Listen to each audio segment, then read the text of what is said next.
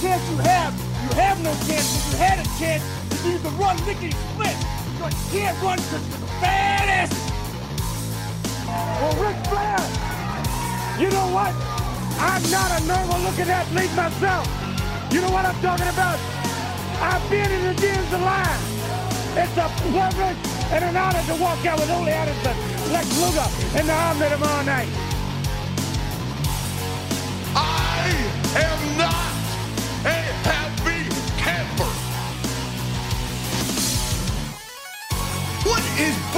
Motivation?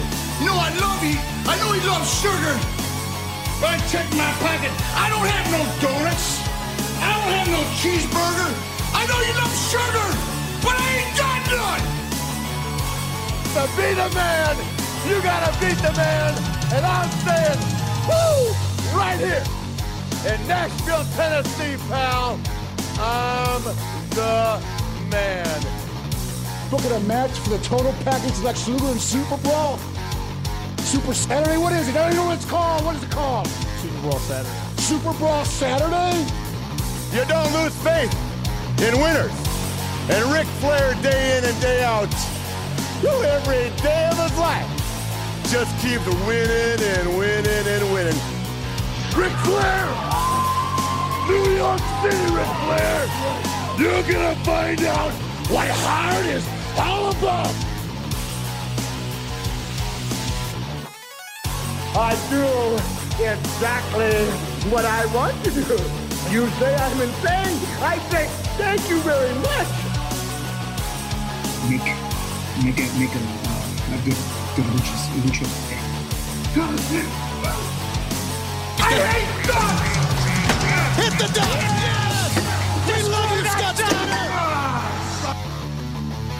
Today, woo, I've got the style and profile like never before. You guys talk about being students of the game. I am the game, JR.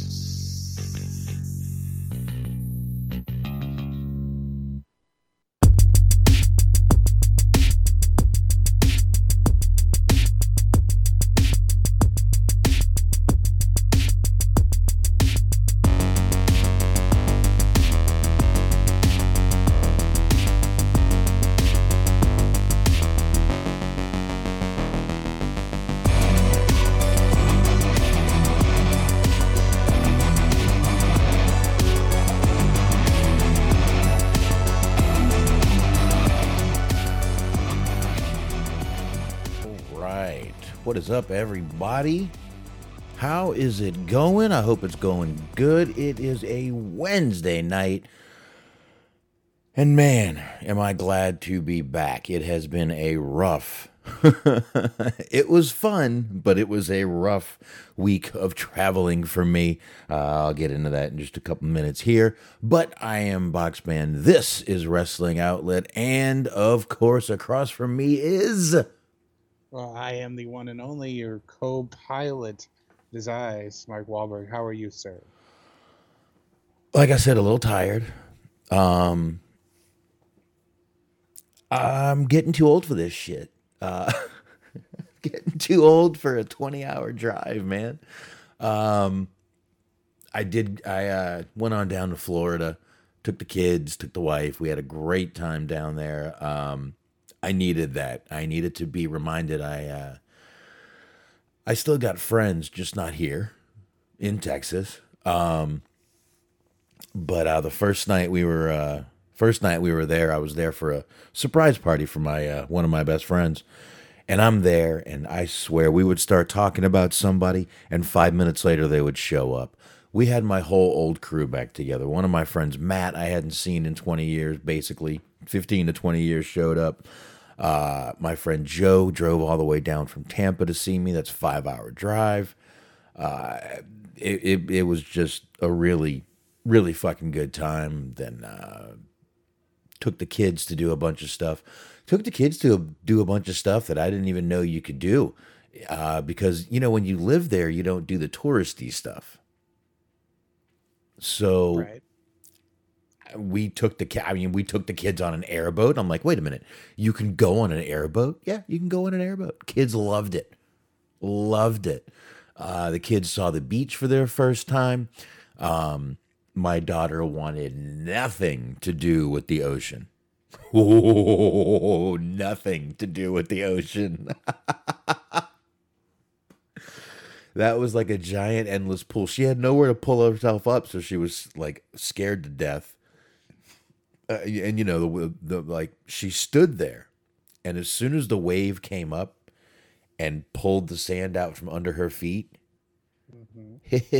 no, she was done, my friend. Done. Yeah. the ocean can be dangerous. It can be a scary place. Yeah, she put a death grip on my legs and didn't let go. But um, they had a great time. My boys were in the water for an hour. that's about all you can handle out there, man. It is. Listen, it's hot everywhere right now. We're having record heat temperatures here. I'm sure you are there. I know even over overseas, they're having high temperatures. So I'm not bitching, but uh, really, you can only be out there so long. But uh, it was a great time. So I'm glad uh, glad Bianca called me down there, and boys had a great time. I've never taken my family on a vacation, and um, I was also reminded that there are amazing looking girls down there. There was one girl on the beach who knew everyone was looking at her. She just kept oiling her body. Mm-hmm. She was about five foot two, had to be, had to be Colombian or something, and maybe Brazilian. Just kept oiling her amazing. Even my wife was like, "Does she know everyone's looking?" I'm like, "Of fucking course she does." I mean, there were there were multiple clues as to the nationality of this lady before you even chimed in with that. First part would be oiling the body. Second Oh. part would be five two. Uh, Yeah, clues. Definitely clues. But um she was amazing looking. Like I said, even she even got my wife's attention. But I mean, she was just over there oiling everything that needed to be oiled. and every guy is getting slapped by their wife and their girlfriends and she's just over there like in a daze oiling her breasts rhythmically dancing. Uh, but she didn't have to. Trust me. D- did not need to uh, rhythmically dance to anything. But uh, it was uh, it was cool, man. It, it was a really cool time. Like I said, I had never been able to been able to bring my kids on a vacation, and this was the one time we had the the time. My work gave me off. We had the funds to do it. It was like everything just came together very well, and uh, I was glad. I was glad. I think I'm just gonna go ahead and spend the rest of the show being ashamed of myself because you were sharing a heartfelt story about like your daughter's first time in the ocean, and I was listening along and I was like, "Yep, nah, yeah, the ocean can be scary." And you're like, "All right, so there was a Colombian girl on the beach." I was like, "Yes, more Well- information. well- Tell me more." I mean, priorities. I mean, it's it's all about priorities, Mark. I mean, like I said, this girl even got the attention of my wife. Mm-hmm. I was proud of my wife for noticing. It's hard not to sometimes. Oh, this one was hard not to. I I I promise you. Anyone, everyone. I, I, if I had turned around and looked, there were balconies. I'm sure that had binoculars. I know when my dad lived on Miami Beach, he had binoculars. Just like the idea of somebody just like with from a balcony somewhere with one of those fucking opera glasses that they use. Oh no, they go more high tech than that. I promise. There's telescopes, binoculars. hmm They go high tech with that shit. Oh, they do. God bless technology. But um, otherwise, besides that, I went to my uh, my friend's bar, the one I had been talking about in uh, Pompano Beach. We went out there. Yes, I brought my kids to a bar. My God, did we get flack about that? I went to a couple of bars when I was a kid, and you know that had no effect on me. I'm sure. No, I'm sure not. But I got to tell you what, they had the most fun that night. They went, they played pool, uh, they played the fake uh, fake darts. You had to get rid of the real darts.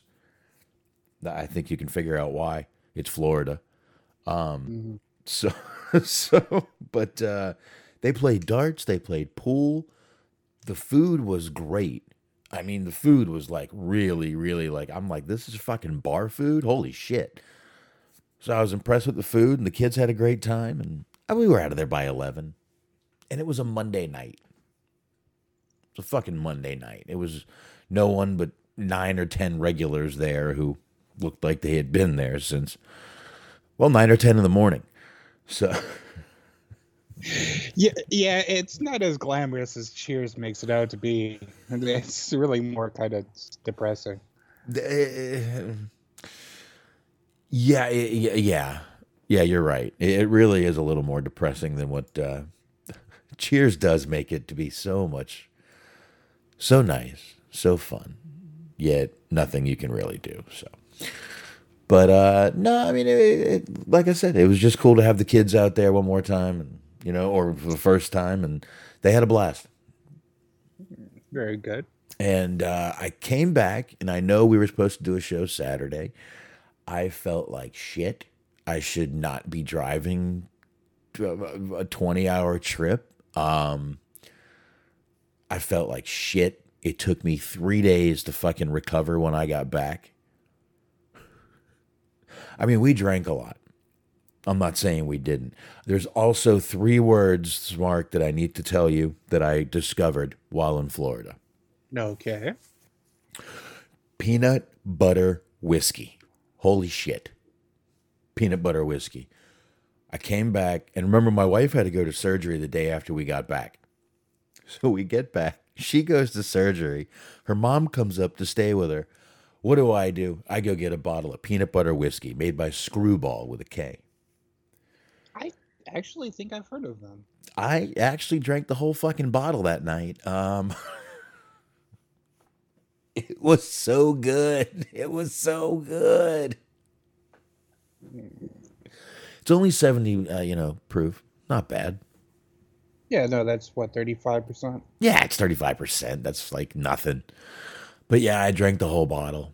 Um, I even gave my uh, my 13 year old a like a like a teeny tiny quarter of a shot of it, and uh, he recoiled and farted Mm-hmm. so bad I had to leave the room.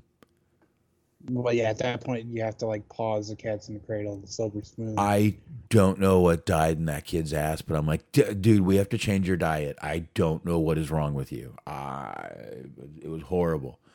Um, but yes, I gave my 13 year old a tiny, teeny, tiny quarter shot of whiskey. Leave me alone. We were home. We weren't going anywhere. I did not let my drunk child drive me around.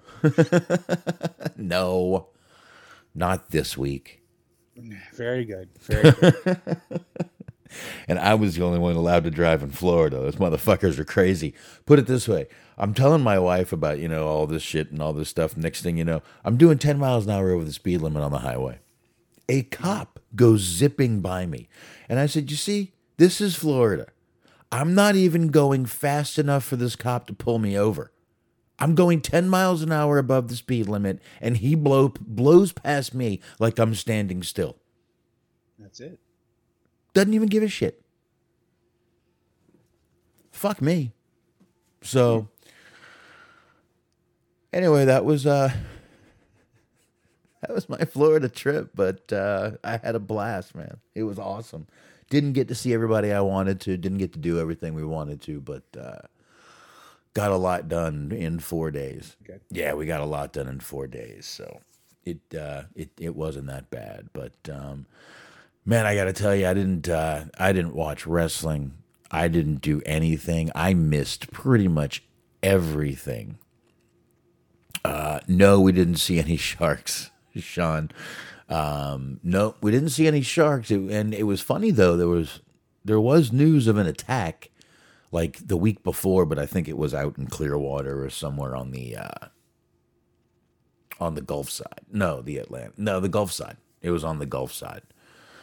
So you actually don't get as many attacks on the Atlantic side. It's more on the Gulf side for some reason. Out in those Tampa, Clearwater, the water's clearer, So it's I don't know. Maybe that maybe they see him better. Well, there you go. Ah, what the hell. Anywho, I figured I would just talk a little bit about my vacation and why I was gone. I know I was being vague about it. I know my uh, one of my my buddy Joe, who came down from Tampa, listens every now and then. I didn't want anyone spoiling the surprise. Trust me, my buddy Mike was surprised I was there. You know, it's funny. I got offered tons of jobs. I'm like, where the fuck were you guys when I, you know, needed a fucking job? You're offered jobs, were you? Many. We're talking, and I, and I, I ask you that question watching you sip the beer and doing it almost on purpose. No. Well, yep, it's your turn to talk now. As you sip your drink, you let me sip my drink, but I'm going to go ahead and ask you questions No. as you take your time for. No, we're talking actual like uh like like living wage jobs. Mm, I see. Okay. Yes. Yes. So no tulips. No tulips. no. Uh reasons to bring me back towards Florida. Got a couple of those. But uh that's not anything that's going to happen right now, so. I guess it's related news that it's apparently Shark Week, which AEW gently reminded us of. Oh, did they? Yes. I had no clue with the shark cage and the fact that people were wearing giant shark fins on their heads like it was a fucking Jimmy Buffett concert. Yeah, bad boy. I'm sure you loved it. And yes, we did see Boathausen tonight. Sasha, SBC, SBC, man, going through some shit. I'm sorry, dude. You need to. uh There's got to be some legal remedies. I'm not going to bring up anything, but I, yeah, I, you should have some legal remedies if you are, uh if you're offering payment. Is all I'm going to leave it at. Right, just leave it at that. You should have some legal remedies towards that. Is all I'm going to leave it at. But uh, good luck on that, man. I hope everything works out for you. Seriously, I do, man. Um, what else? What else? Oh, I don't know what else. Watch a lot of wrestling. I started like actually watching like actual TV shows like a normal human being. Oh, It, it's a scary transition. I don't like being a regular civilian. yeah, yeah. You know, it, it happens. Yeah, I didn't do any. I didn't watch. I like stayed off Facebook and everything when I was there. I didn't care about news. I didn't care about wrestling. All I wanted to do was just sit, chill, and stop fucking sweating. At one point, I finally looked at my wife and I'm like, "Can we do something tomorrow without sweating?" I could have stayed at work to sweat all day, so we did. We went to the we went to the mu- uh, the National Science Museum down there in Broward. That was fun. The Space Museum in Huntsville over the weekend, last weekend, while you were gone. Oh, I bet that was cool because there's bunch of crazy shit going on in space right now, and It was pretty wild because it's again in Huntsville, Alabama. mm, There's a lot of people who are surrounded by all kinds of uh, different science things and stuff, you know, exhibits and whatnot. And uh, it's the kind of people who don't believe in science. So it was very interesting. I saw a mullet while we were there by a woman. A woman was wearing the mullet. oh yeah, Fucking wild. Mhm. That fun. Um, all kinds of interesting people. It was, it was a great people watching experience.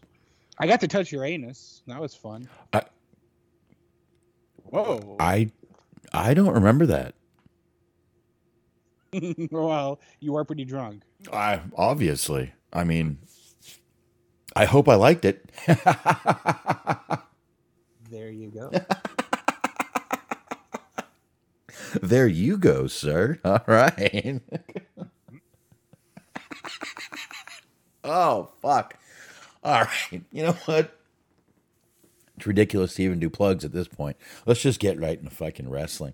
Um, all right. So we're gonna have to I guess since it's, That's it's, the most important thing that there is to talk about. well, I mean, I, I, there's important stuff to talk about in wrestling this week. Yes, yes, indeed. Um, I'm trying to pull it up. That it would make sense if I had this ready. Oh, here we go. Jim Ross had himself some fun on Twitter Monday. Oh, Yeah, Jim Ross being um, a little uh, flirtatious with the young ladies. Yes, of course. Uh, Natalya posted a photo on Twitter of her and her sister enjoying some recreational time by the pool. They were all dressed rather appropriately. Everything was above board. No need to worry. Nope. Jim Ross tweeted, quote, she's gorgeous at Nat by Nature, runs in family, cowboy emoji, wish she was a bit older, wiki emoji. I mean, so Ross just blatantly out here telling Natty that she wants he, that he, I don't know why I made Jr. a girl, that he wants to fuck her sister. Which, if she's listening, same. But anyways, yeah, I mean, let's be honest. Uh, who? I mean, they are, dude. They could make some real money together on, in the industry. If you Yes, yes, understand what I'm saying. I mean, it, it's not. It's basically the same industry. There's a lot of baby oil, Well, uh, readily available drugs, a lot of faking things. Um, yeah, it's just it's all you know working. There's a, there's a lot of and, and gimmicks are usually involved too sometimes. So it, it's it all works. It all works. You're right. You're right, and there are definitely more more gimmicks involved uh, nowadays. Um, there's clowns and shit nowadays. So yeah, I I guess I see where you're going there. Uh, doesn't matter, I guess. But um, anyway, uh, yeah, I hey, Jr. shooting his shot. I mean, what are we gonna do? I had a pretty fun time with it because, like, as it happened, I was in Jack Evans' Twitch chat and just listening to him like read the messages and laugh to himself was pretty fucking entertaining. I mean, I I, I can't blame Jr. That uh, they're both.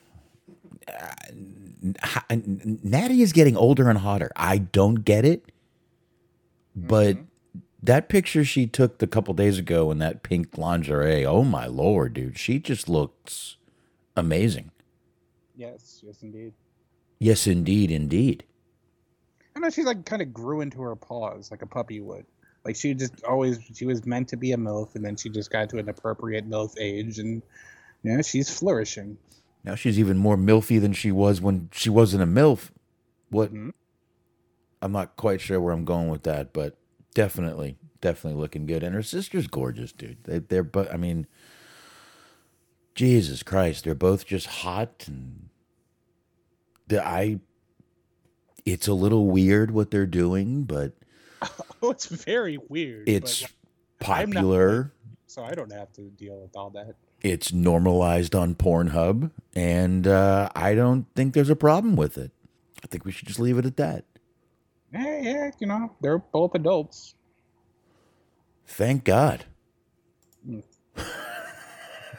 Thank God they're both adults, my man. Absolutely. Quite grown. Glad they're grown and adult and stuff like that. It's a good thing. It's a good thing. All right. Um, so I see we have the age old uh, AEW Aubrey Edwards uh, is a horrible fucking ref. I I may be in the minority, but I like her. She's animated. She's just a. She's just seems like a fun chick. I like her. I know, like I said, I'm kind of in the minority. I don't know, Smark. What do you think? I was just getting a laugh out of SBC's description of the AEW referee staff. the AEW refs suck. Aubrey, old bald guy, younger bald guy. She is a narcissist. She seems to need attention on her. Uh, older bald guys, Rick Knox, I believe. Younger bald guys, Bryce Remsburg, I believe. I mean, those are two of them. I just don't know which one fits which role, but Uh, that who I'm going to put in those categories. Uh, bu- bu- bu- I I don't really have any. Pro- I don't notice her, but I've we've watched so much WWE in the past that we've been conditioned to not pay any attention to referees or ring announcers or commentators. It all just becomes a collection of like background noises. Yeah. And I mean, yeah, I mean, uh, I guess they're saying not no DQ. I mean, she's just she's just an animated girl. I just have no problem with it. It really she doesn't take me out of matches. It doesn't bother me. And you're right. We have been kind of conditioned or, and or trained to just kind of just not even give a shit about the referee, notice the referee or anything. And truthfully, sometimes I'll I'll see those like, you know, those little videos that come out of her reacting and I'm like, didn't even catch it till y'all fucking showed me. Didn't even fucking catch it. Yeah, I think it's like a, maybe just a cultural thing because there's like wrestler then wrestlers, but referees in other countries that are like f- kind of famous. Like New Japan has their has red shoes. Everybody loves red shoes. And fucking AAA, AAA for whatever reason, like they straight up have referees that are just straight up corrupt. So like they get involved in matches and they cheat for people. And kind of the Nick Patrick role that he used to be in WCW. So it's just kind of I don't know. It's a philosophy. It's a bigger deal to some people than it is to others. I don't really notice or care, honestly. Yeah, I'm kind of the same way. And I mean, you know, Sean saying he's oblivious to the referees too, but noticing her, I, I'm telling you, you're noticing her because they keep showing her doing things that you probably didn't even notice before. You probably didn't. And a lot of times, a lot of that stuff is on AEW Rampage or AEW Dark. It's just, it's, uh, people are making way too much out of her. But I don't know. I see no problem with it. I think she looks like a fun chick. I, I have no problem with her being animated, her having a good time out there. Yeah, I, I, I'm I'm not sure who who needs to hear this, but you know you're supposed to enjoy your job, especially when it's probably your fucking dream job. Girls just want to have fun. I get what you're saying. well, there's that. Hmm? Why isn't she in the Hall of Fame now that Jim Ross is gone from WWE? Can you? Why has Cyndi Lauper not been snuck in there? You know, that's a very good question. I, I can't answer that for you though. And for the life of me, I, why will no one ask Jr. what his big fucking problem is with Cyndi fucking Lauper? I mean, there's just some things that you don't ask. You know, you don't ask a woman their weight or their age. You don't ask Jim Ross what his problem with Cyndi Lauper is. It's I I, I don't know. It's got to be something because, like I said, he, I mean, he tore her apart. Um. All right, Sean says she Cyndi Lauper doesn't want to be a part of it. I, I don't know about that, man. I don't know. I think she might want to be. I mean, she doesn't have much going on at the moment. Last time I seen her, she was on like some commercial for like skincare products or some shit. was it skin skincare or was it some sort of like uh I think she does like a one of those uh like Jamie Lee Curtis Infamil commercials or something. Yeah, I don't know. Um, it was about for like a skin. She didn't have Yeah. like any actual like illnesses. That might have been what it was for. No, I, I I've seen her on one of those commercials too, and I got no fucking clue what it is. But uh all right, I guess Cyndi doesn't want to be in it. That's weird. Oh, Jim Cornette said it. Mm, nah. Jim Cornette said it. I'm not sure. Not sure I can believe Oh. that. That's what it was for. What? It's Cyndi Lauper in those commercials. She has commercials for psoriasis. Okay. Uh, Cosentyx. That's what it is. Okay, you're right. Skincare. You were right. You were right. Yeah, I knew it was some kind of dermatological problem. Man, all kinds of Jim Ross stuff going on tonight.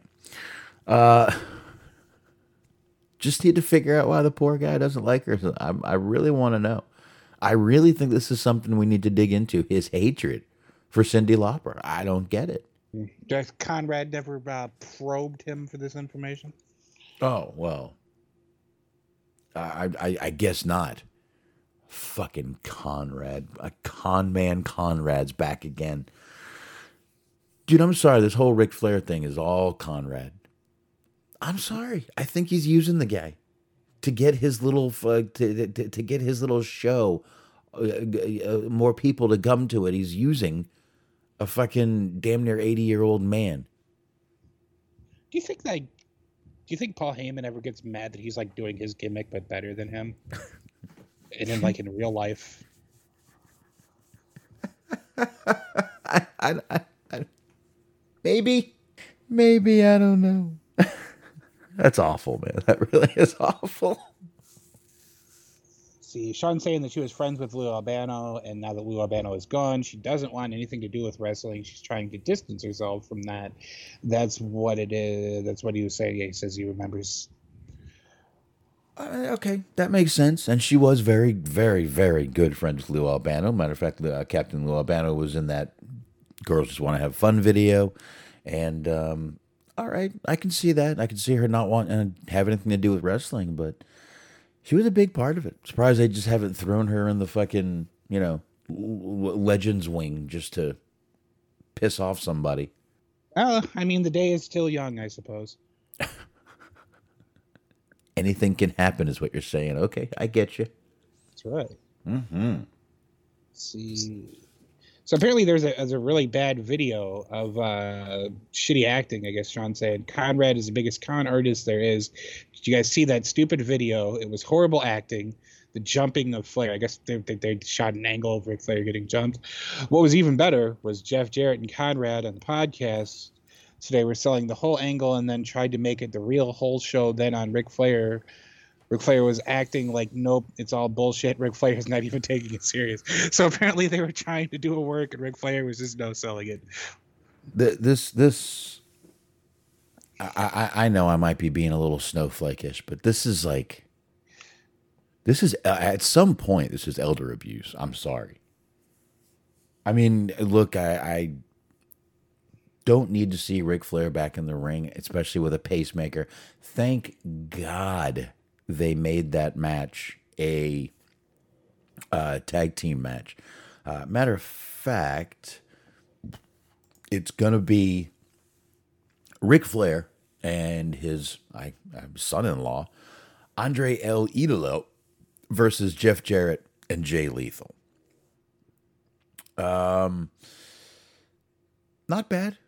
I guess. Uh, thank God it's a like I said. Thank God it's a fucking tag match. Hopefully Flair's not going to do much. Not going to take many bumps. I, I agree with Sean. It's mainly going to be Jay Lethal versus Andrade most of the match.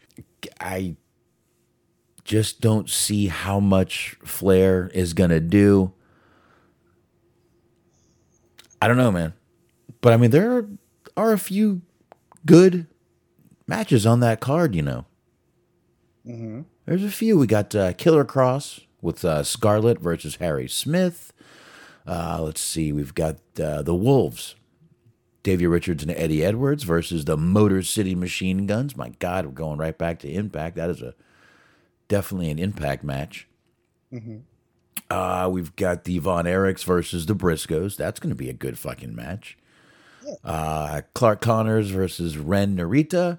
Rey Fenix and Taurus versus Laredo Kid and Bandido. Rachel Ellering versus Deonna Purrazzo and Jordynne. I don't know when to get my foot out of my mouth. Grace.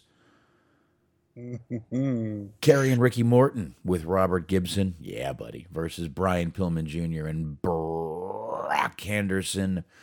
Josh Alexander versus Jacob Fatu, and there's going to be a bunkhouse battle royal, baby. That's right. Oh yeah. So let's see. We've got this video here. The no one attacks Ric Flair and gets away with it. Here, I see it. I, hold on, Sean just sent it to me. Hold on.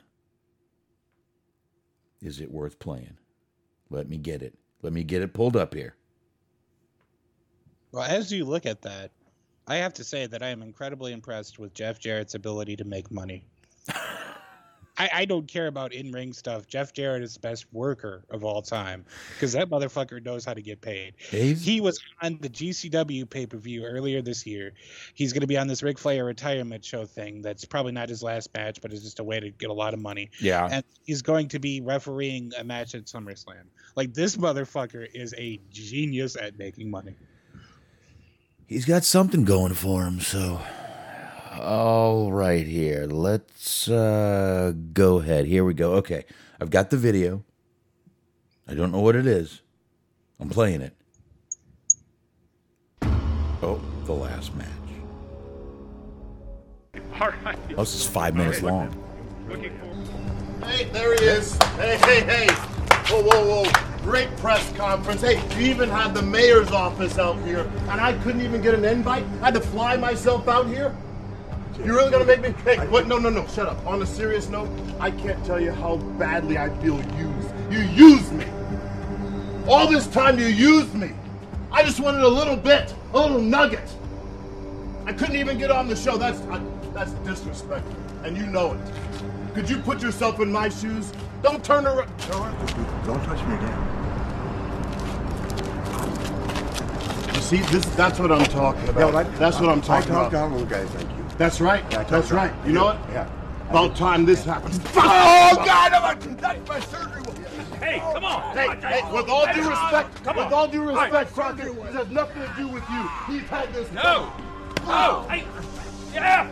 Somebody. Come on. Come on. Come on. Hey. Hey, get the hell off me! Hey, get Jay, your Jay, hands Jay, off Jay, me! Jay, Jay, Jay, Jay. Wait.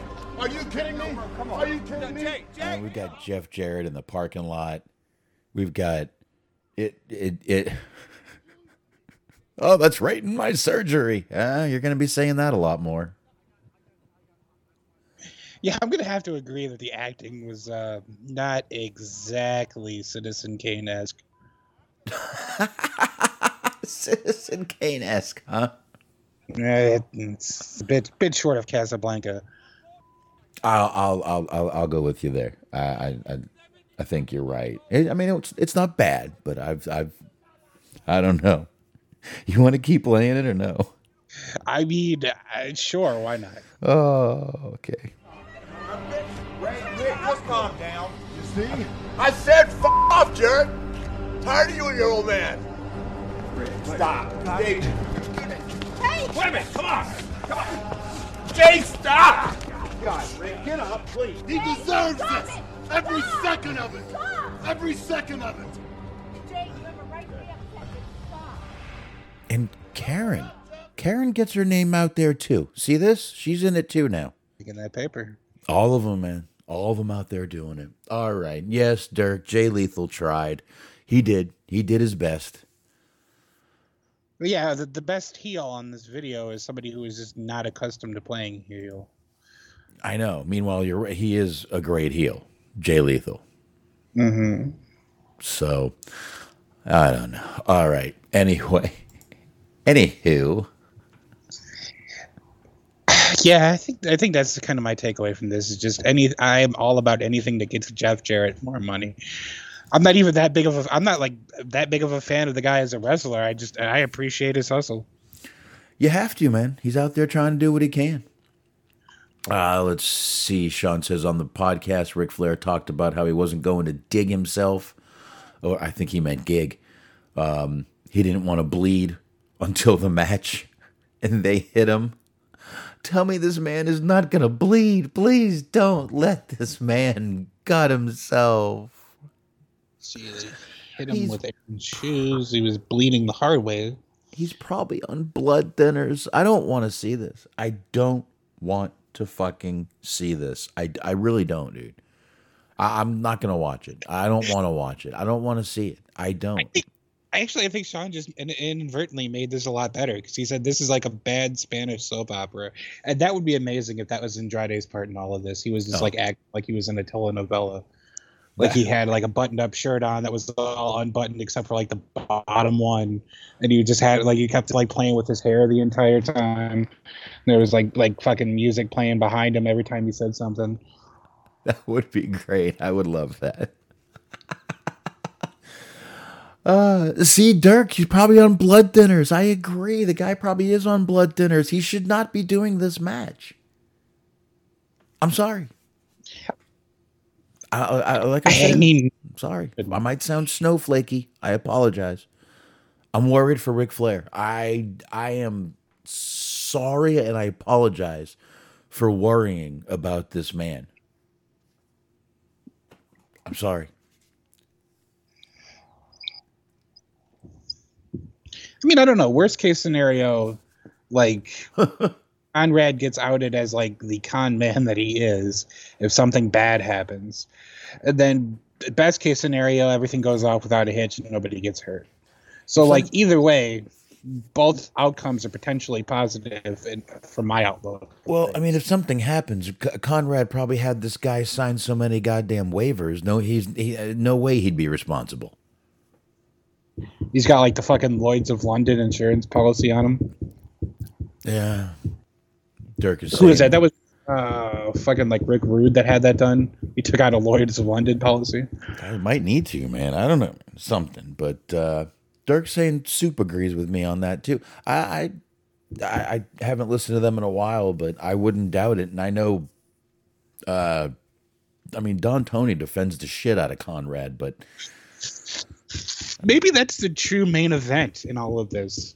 Is like when Ric Flair's last match, and then he like sort of goes out Randy the Ram style, and then you have a match between fucking Conrad and Feinstein on who can make more money off of his corpse. ooh, hide your kids. Mm-hmm. Yeah, well, like he's like out in the ring and he's all just sprawled out, and like Feinstein's grabbing his arm and using it to like sign autographs that he's hawking on Facebook. Yeah, you know, as far fetched as it sounds, it uh, it could happen. But uh, anywho, um, I, d- d- Sean, I I I agree with him. I think Conrad is a fucking con man. I've called him. We even, we even named a show con con man or Conrad uh, con man Conrad. I think the guy is a complete con man. I can't believe people haven't caught on yet. I cannot believe people have not got this guy figured out. I think he is uh, just transparent as hell what he's doing. I and I have said before, I do not.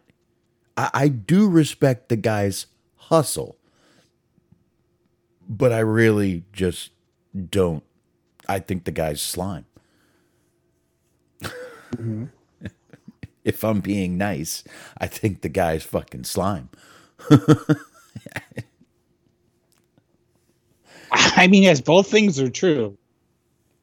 He's good at what he does, but what he does adds absolutely nothing of value to society in any tangible way. Listen, there's some fucking criminals out there that are really good at their fucking job, but that doesn't, you know, make them good people. There's fucking hitmen that are mm-hmm. great at their job, but that doesn't make them good people. You know what I mean? Indeed. You know, hey, I mean, look, I'm sure there's a hitman out there that's just out there hustling every day. You know, but uh, I wouldn't want to do business with the guy just because he's out there hustling. Is all I'm saying. I don't know. Uh, I just I, I see some people defend him, and I, I I just don't get how you can do it. But I don't know.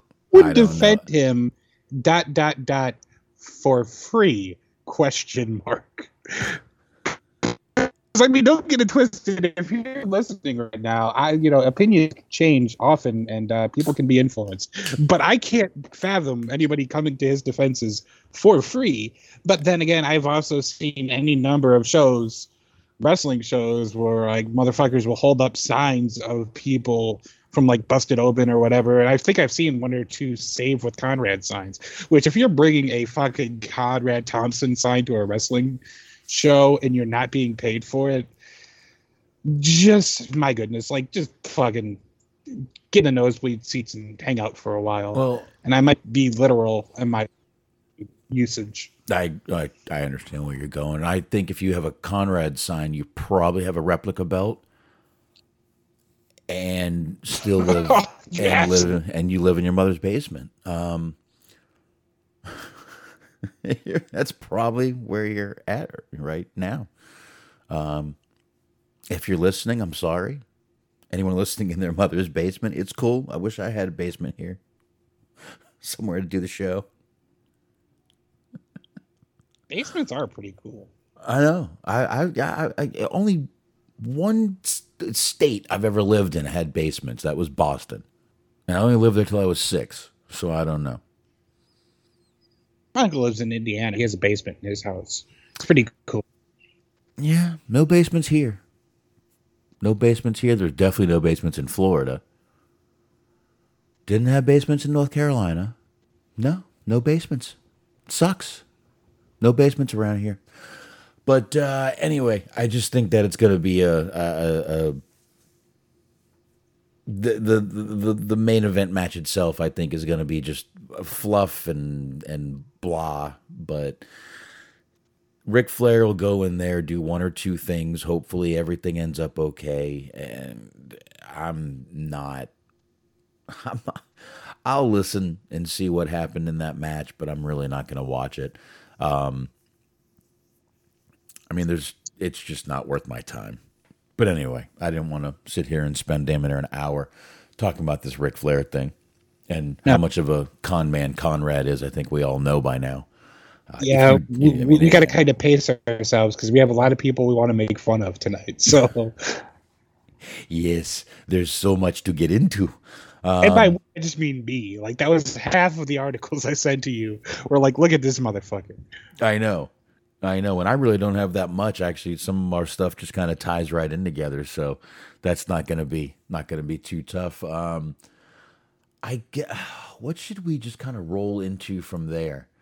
Um uh, let's see here. I guess we can talk about um all right, you know what? I, I- guess I mean we've got a few things here to get into about Vince McMahon, and my story ties right into your story, Smart. So we'll just kind of do them both together here. All right. Uh, Vince McMahon. We all know he's been in the news and a few things going on around there. So there was a documentary for Netflix we had talked about a while back, Smart. You remember this? I absolutely remember this because I was beyond hyped for how fucking untrue and just hyperbolic it was going to be. It was going to be wonderful. Yeah, I think it's uh, so untrue and hyperbolic and probably revisionist history that they just decided to cancel it. They pulled the whole thing. It's not even on the spreadsheet anymore for Netflix. It's not on the upcoming. Um, and it's not good. It's not good at all. I'm wondering why it got pulled. Uh, we literally just talked about this in November. Uh, that's when Dave Meltzer reported this. November 2020 is when we were talk- we were back talking about this, and they said, oh, "Oh, you know, Vince was all in on this and blah blah blah." And I got a feeling he wasn't very in on this, but definitely not um, not something I expected. I we, I just expected it to be a fluff piece. I think both of us used that word when we talked about it. So that one though for Netflix so far has been completely canceled and I mean I can't really blame the person. I mean, what do you do now? You're going to have to add another fucking 3 hours to it. Yeah, yeah. Like season two will have to be called The Truth. Hmm. Where it's just like the first season is just dead, or I guess the first film is just an entire fluff piece. And then the rest of it is like, all right, well, you know, here's what actually happened in this entire story that we've been telling you. So it'd be like Young Guns 1 and then the true story Young Guns 2. Mm-hmm. Okay. Cuz Young Guns 2 is more of the actual Billy the Kid story than Young Guns 1 is. I Young have Guns- the link for it. Apparently, Titus O'Neil cut a ra- rather interesting promo. But um, in relation I to heard all- about that. yeah, I, I was looking forward to the Netflix documentary because I like you were saying WWE was supposed to be involved in it. Vince McMahon was supposed to have a big hand in it, and it seemed like it was just going to be just the ultimate like unrealistic, complete lies and fabrication, revisionist history. And it was just going to be like I was going to absolutely watch it, but I was going to watch it like just for fun, for a good laugh. Unfortunately, that's not going to be happening now, so that's it's a bit of a bummer. Mm, I What? guess I, I guess a little bit of a bummer because you've got other news. Uh, there's going to be a documentary of sorts on Vince McMahon, I guess, because the world of WWE head Vince McMahon will once again be covered by HBO's Real Sports with Bryant Gumbel. How about that? As reported by PW Insider Saturday and discussed on McMahon on Monday McMahon's Wrestling Observer. I want to hear that show. On Monday's Wrestling Observer Radio, the long-running sports journalism show will cover the current uh, I don't know why I can't say that word. Uh, so, anyways, they're going to be covering Vince McMahon's issues, given the multiple allegations against him and of various hush funds to former female employees, covered in full by the Wall Street Journal. In their report, PW Insider reported HBO has been attempting to reach out to former female employees of the company. It is unknown when the piece is being targeted for. The show airs monthly, year round. It's not the first time WWE McMahon and the pro wrestling industry has been featured on Real Sports. The most notable feature was in June 20 or 2003 when Armen Keteyian discussed a focused piece on the then growing amount of popular or of early deaths in pro wrestling. Roddy Piper was prominently featured, essentially forecasting his own passing in addition to McMahon himself. In the infamous outburst from the piece, McMahon bristled at the notion he had anything to do with the aforementioned deaths due to drug use and other factors, slapping Keteyian's papers in an angered outburst. That was a was a very famous clip of him just fucking slapping the papers onto the guy's hand. I remember that. I do remember that. I remember him almost killing Bob Costas too. Mm-hmm. But uh, V- V- Vince is not very good with wrestling journalists or sports journalists, as they call themselves. Um, so, all right, it looks like we're going to get some sort of fluff piece on Vince that we. Uh, I mean, what else are you going to call This these? is exactly going to be a fluff piece. I feel like this might be a little bit closer to the truth. And I think, but I, I actually, in a sense, kind of don't like blame Vince for just having being really fucking shitty at PR when it comes to dealing with sports journalists. Mm-hmm. Because if you think about it, like he usually has to deal with Meltzer. Like he doesn't have to deal with actual journalists all that often. So like fucking dealing with Meltzer versus dealing with like Bob Costas is like dealing with a fucking romance novelist and then having to deal with like Ernest Hemingway. Like it's just two different ball games. Oh yeah, it, it is. But I'm, I'm I just think this is gonna just be a fluff, fucking fluff piece again. We're gonna hear how great McMahon is and how he revolutionized the business, and nowhere in there you're Oh, gonna no, hear any bullshit that we that they don't want to put in. I disagree entirely. If it's if it's real sports, they're going to be honest about it. I think they're going to do a lot of uh, talk about discussion about the whole all the sex allegations and the hush money and all that kind of shit. Real sports in, in general, like I can't speak to the quality of the piece yet because it hasn't aired and I don't know if it's even necessarily been completely made yet, but they usually do a really good job. They talk about like concussions and CTE in the NFL and shit and all kinds of different, you know, issues around the sports world. They're usually pretty level in their journalism. They actually do like real work. It's not like fucking ESPN where they just talk about bullshit all day. I guess we will just have to wait and find out, sir. The only way we can Yeah. do it. Um, but uh, yeah, so some way, somehow, we're gonna get some sort of story about Vince McMahon. Another one, I'm I'm I'm always curious to see how they uh, what light they show him in. So I'm always curious to see these little pieces they do on uh, on Vince. Um, so I guess we'll see what's going to happen with that bad boy um, when it comes out. Um, and let's see. Like I said, I don't really have too much. Like I said, I was so out of everything, and it took me three fucking days to recover from vacation. I told you I'm getting too old for this shit, man. This whole driving and vacation. But um, I, I mean, y- I- since we had just mentioned the uh, Titus O'Neil thing, I guess we can go ahead and talk a little bit about Raw. A report came out the other day, Smark, that um, Raw was going to be possibly moving to 2000, to, 2000 to TV 14 rating again. So people are losing their minds. The PG era is over. Blah blah blah blah blah. No.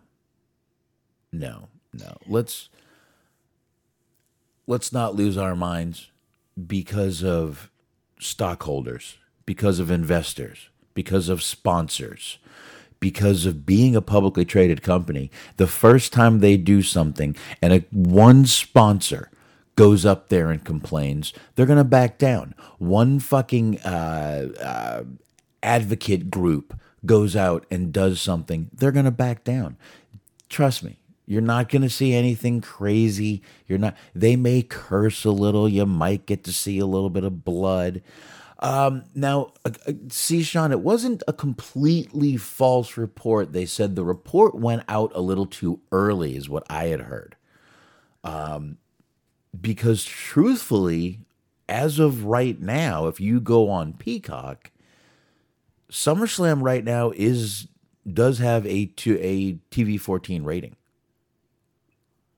Right now, it does. What does that mean? I don't think very much.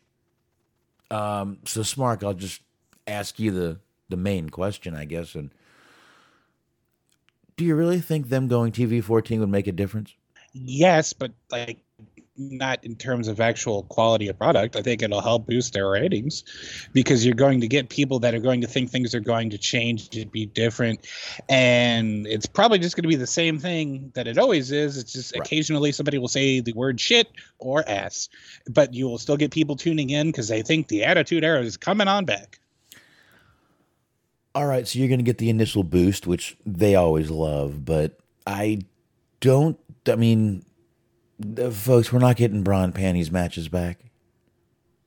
No, it's not going to happen. And I know you can sit there and go, oh, all these, all these bad shows that are on cable, late night television, they've, they've all got sponsors. Yeah, I know, but you know, look what stations they're on. They're on actual cable stations like Comedy Central and shit like that. But I don't think you're going to get anything too different than what we've gotten before. I mean, you can hear him say ass and shit right now on Raw every now and then. I don't I just don't think we're going to get anything different. I think it's going to be the same shit and I think everyone losing their mind thinking the old PG era is dead. No, it's not. No, it's not. And I, I, I definitely get what you're saying, Sean. I agree with that. It should be after 10 Eastern, it should get a little more raunchy. That's when we used to get, you know, Raw is War back then. And, well, yeah, because it came on an hour later. Yeah, there was Raw's War and there was Warzone. Right. They were two separate hours, but they, they branded them differently.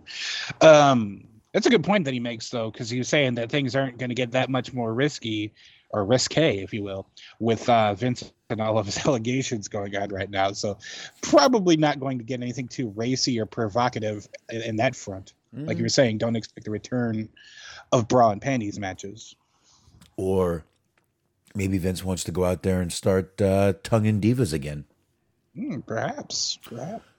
Uh, hey, you never know. You never mm. know with Vince McMahon what's going to happen. So, hush money in the bank. Yeah, exactly. But uh, I, don't know, man. I just don't think it's going to make a huge difference. I think it may make a quick, like like you said, just kind of a quick ratings bump. People are going to expect something to change, and I just don't think you're going to get much more edgy of a program. You, I mean, Jesus Christ, this company won't even say a bloodbath; it's a brood bath. Mm. This company was, uh, uh, they wouldn't even use the word COVID for a year while it was happening. yes, while multiple people on their roster were not on television because they had these times disease. Yeah. I mean, it, it took the literally it took Drew McIntyre finally getting COVID while he was champion for them to acknowledge that it was existing in the world. Mm-hmm.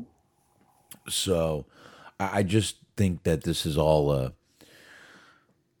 I don't know. Like I said, I, I I heard the the the little memo got leaked and it was put out early anyway. And uh I don't know. I don't think we're gonna get anything big because of it. I guess we'll have to see. We'll have to see what happens, I guess, at SummerSlam.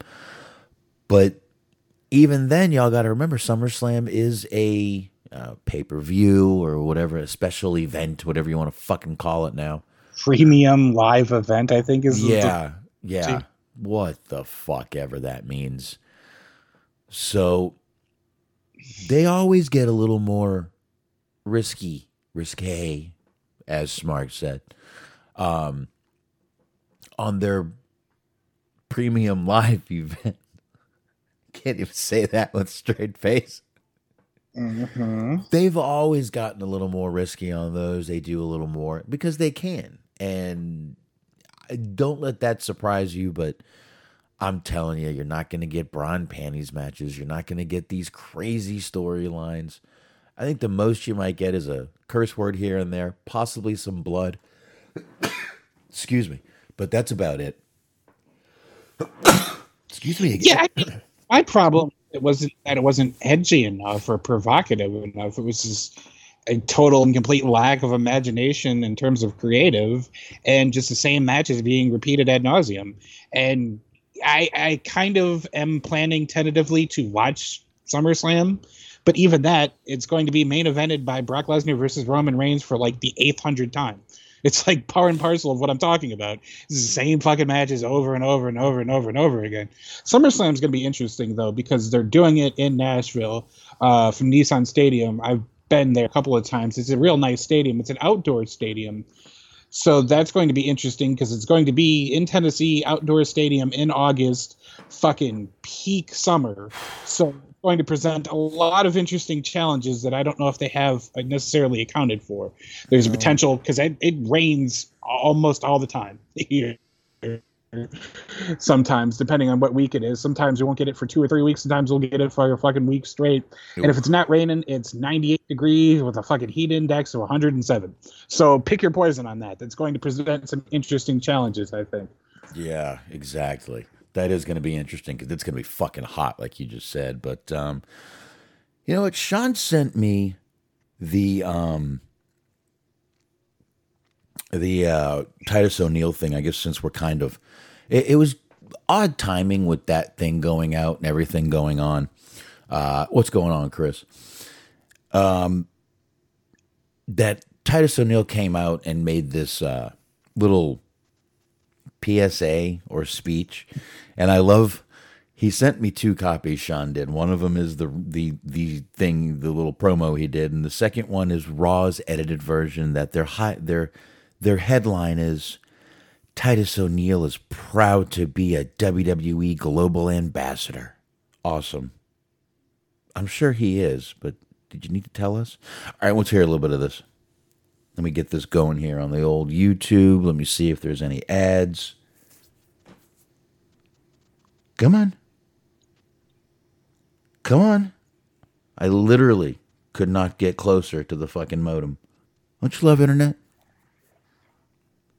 Mm-hmm. Technology is indeed wonderful. Yes, it is. All right, here we go. Titus All right, here it comes. Coming down.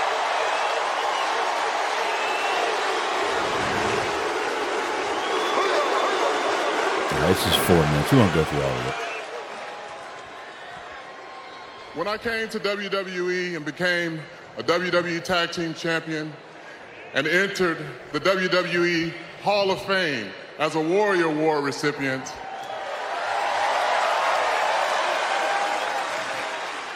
I thought that I had reached the height of my personal achievements. But unbeknownst to me, that one day I would reach the pinnacle of my success by becoming your WWE Global Ambassador.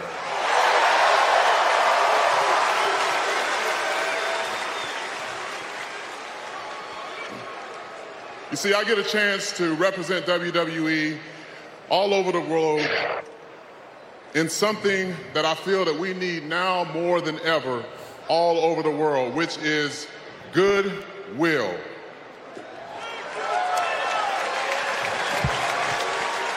And there is no question that each and every one of us do everything we can to put smiles on all of your faces, both inside and outside of the ring. Whether it's helping those less fortunate or supporting our servicemen and women all over the globe.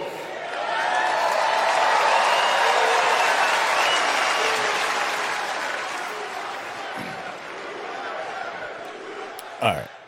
So basically, he says WWE is a safe space. We don't talk politics. We don't talk this. We don't talk that.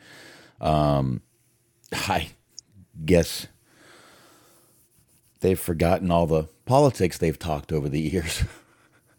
the fact that I, you know, uh, I just love. Well, yeah, they're, they're not here to talk about politics. They're here to put smiles on people's faces. Like, do you think he's dying on the inside at all while he just says all this shit that they force him to say? no, he's just picking up his check. Oh, okay.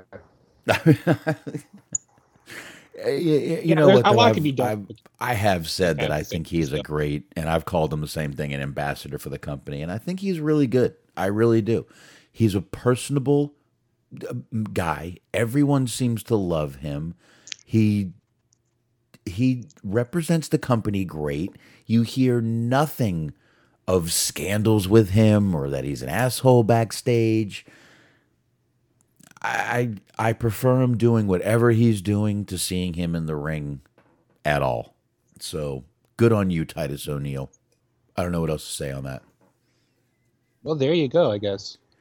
There you go. There you go. But uh, I, it was odd timing. That little, whatever you want to call it, speech, uh, PSA, reminder, whatever. I don't know what you want to call that. But the timing of it was very odd. Because you had some people saying, "Oh, it was because Vince had more. Uh, they found more money, um, which they did. So far, it's what twelve million they've found that he's been uh been given away. I told y'all, Jerry McDevitt's just out there cutting fucking deals. He's just out there cutting deals, wheeling and dealing, wheeling, dealing McDevitt. He's just out there getting it done, baby. Gotta love it. Ah, shit. And yeah, like I said, they did find more. Uh, they found more of that money with. Um, and I hear some pretty ridiculous takes, um, on what's going on, and some people are like, "Well, you know, there's a lot of people out there that are." The, uh, thinking that it's this person and that person from 2005 that was let go. Why won't she just get on uh, the internet and tell people that it's not her? Well, that would break an NDA. Not one of these women have broken the NDA yet. I don't know if anyone realizes this. I think they do. A lot of people do understand this. They're finding the money. The women are not talking. They're finding payments that shouldn't be there. That's how, but these women are not breaking NDAs or talking. I got a feeling if they started, we'd have a lot more payouts that we don't know about yet. I mean, if they like, if they were involved and they were the person from these reports or whatever, why would they want to come out and say that? Like, you're just opening yourself up to being feasted upon by the internet. I mean, it, and and if you weren't, why would you want to come out and say that? Why would you even dignify it? I, I I'm with you, dude. I wouldn't even dignify it. And again, if it was you, you're don't break the NDA. Again, not one woman has broken NDA yet. Not yet. So they just keep finding payment and they're going to keep doing it. Getting audited is not fun, dude. Especially when you're a billion dollar company. Um, I, I again, I I don't know who's leaking this stuff to the board because this was, but I don't know. Maybe his name rhymes with shaman. What if this was all the shit like MLW was talking about? And they're just like, know. don't, we're warning you, don't flex on us. Yeah, we told you. Maybe you you know what? Maybe it's uh maybe Kevin Dunn is he's, he, he sees Vince going, he knows Stephanie hates him. He's like, fuck it, I might as well bust them all. I don't really think he would do that. I think that guy is too much Why of a did- loyalist. Getting bite marks. What? I said, why do all these random re- anonymous reports we keep getting? Why do they all have bite marks on paper?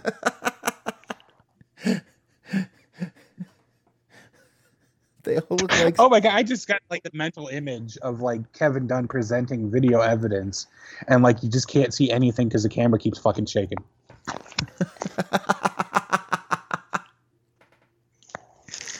Oh, Jesus Christ. Yeah, Yeah. like Christopher Kane says, women talk to their friends, and then the friends talk to the press. Oh. That happens. That, but uh, see, and it, even that is breaking an NDA. You're not supposed to tell your friends what happened with a non-disclosure agreement. You're supposed to shut the fuck up and not say a word. Say nothing. It never happened. Forget it happened. So that would still technically be breaking an NDA. But uh, I don't know. You have to prove all that shit. So it's not that easy at all. But uh all right, what else do we Oh shit, I went through all my news. Um Luckily you've got some though. Yes, yes, indeed. Um, speaking of potential legalities, a longtime friend of the show, Michael Elgin, has found himself in hot water. Michael Elgin has reportedly been arrested in Japan. Cassidy Haynes of BodySlam.net reported that Elgin was arrested last weekend in Japan for stealing, get ready for this, protein powder and has remained in jail since. The report noted that Elgin could face up to five years in jail. Elgin was on tour with Pro Wrestling Noah, where he was one half of the GHC Tag Team Champions. On July 9th, Noah announced that Elgin would be unable to compete in the upcoming card. on July 12th, they announced that Elgin would miss the Buckenden Hall event for July 16th, and the titles were vacated as a result. Timothy Thatcher, ah, that's what happened to him, and Hideki Suzuki ended up winning the titles, defeating Kitama and Yoshaki. I'm sure that's how you pronounce their names. Got it right first time every time. Prior to returning to Noah in April, Elgin had only wrestled sporadically since 2020. I wonder why that is. Following speaking out, oh, there it is. Following speaking out allegations made against him. He was previously worked for Ring of Honor, New Japan Pro Wrestling, and Impact Wrestling before his career nosedived. That's not in the article. That's just an editorial comment. No. and um allegations is a little tough to use for him. There were texts published that Yeah. were um Oh, less allegations, more so proof. yeah, this guy's a really just a basically a piece of shit. Um no wonder he was the GHB tag team cha- or GHC tag team champions. Champion too. Um, now I did read he's already back in the states. Somehow he was let go from this.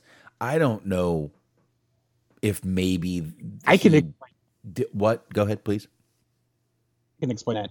You see, in jail cells they have metal bars. Uh and you were of a certain stature, you could just kind of slip right on through them. I don't, oh, like- he just snuck out. I got you. yes, he is so small that he can he can get through the bars. It's, it's a joke. There. Anyways, go ahead. You'd figure they would make him smaller in Japan. you would think so, yes. That was awful. That was so bad of me. I went along with it. I understand. I appreciate it. Thank you, sir. Um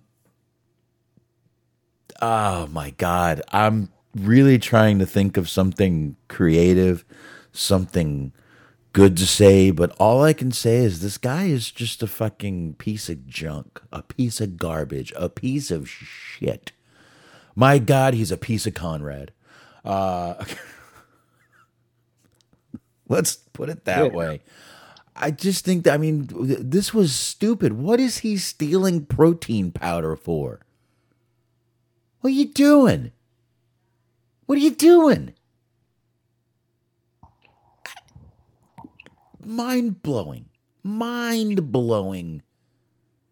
And I don't know, maybe he put it in his yeah, I mean, did he put it in his pocket while he was walking around the store? Did he uh did he put it in his backpack? He put it down his pants when he was walking through. Wha- wha- What what did he do? Is there any more information on this? Is what I need to know. Well, I think he was sort of easy to spot because they they saw him like using a step ladder to climb to the middle shelf of the store. Again, you'd think they would have stuff on lower shelves around there. Well, you, you put things on the top shelf, but Elgin's not getting to. Neither are most Japanese, is what I'm saying, Smart. Well, yeah, I'm I'm trying to be a little bit more like compressed with who I'm making fun of. You're going after an entire nation of people. I which I appreciate the um, you know the sort of ingenuity of that, but Uh, look, I'm not saying anything here that's, you know, hasn't been proven by facts. Uh, n- neither are you. Elgin is small. He probably did need a stepladder to get to the second shelf. But I, I okay. There is a lot of things you could steal. But first of all, why would you steal in Japan? Because they are another country known for having lots of surveillance, like we are. Uh, you know, we have tons of surveillance too. We have you know all kinds of cams everywhere, but they're not as lenient on crimes as we are in America. They're actually pretty strict when it comes to even stealing over there. So why would you do this at all? And how is he already on his way back? I don't know. Maybe they because should Anne does not want him. just fucking hang. I'm sorry. You know, I wouldn't necessarily be opposed to the public execution of Michael Elgin, but I feel like that might be a little much. I mean the I'm not. I mean the punishment may not fit the crime, but I have never actually wished death on someone. I apologize. I have never done that. But this guy is just stupid, and I'm sorry. He's just a piece of garbage. He treats women like shit. Um, as we've seen, read more than one time have we read comments from this guy. By the way, smart. So I just like the idea know. of him hung and his feet are like dangling one foot off the ground. do, do they make fucking do they make like devices like that for children? Because you're gonna have to use that on them. Oh, just get a fucking, just get a shorter piece of rope. He's got a fucking SpongeBob is on his rope, like how they have like little cartoons and kids band-aids. They just use one of SpongeBob's legs. Yep. Oh shit. Oh, all right. I can't believe I said that, and the fact that we actually kept going with it. Um, I I don't know. I, I really have nothing to say on this. It's baffling why anyone would do this. What he was thinking, but whatever you got. Yeah, Noah. I, I kind of want to check out Noah a little bit because they have a lot of interesting people. Maybe not on their roster full time, but I saw a, a clip of Rob Van Dam was at one of their shows recently, and he was Uh-huh. like putting in work. He looked good. Well, when you're when you're banging those two women, you would look good too. My dog is having a doggy dream behind me, in case you can't hear. Ah. I probably should wake him up. I, I have to do it now. Uh, it's the only natural segue that we can make. Um, speaking of p- incredibly short people, Adam Cole will not be will not be having surgery to repair a torn labrum. Cole has been working.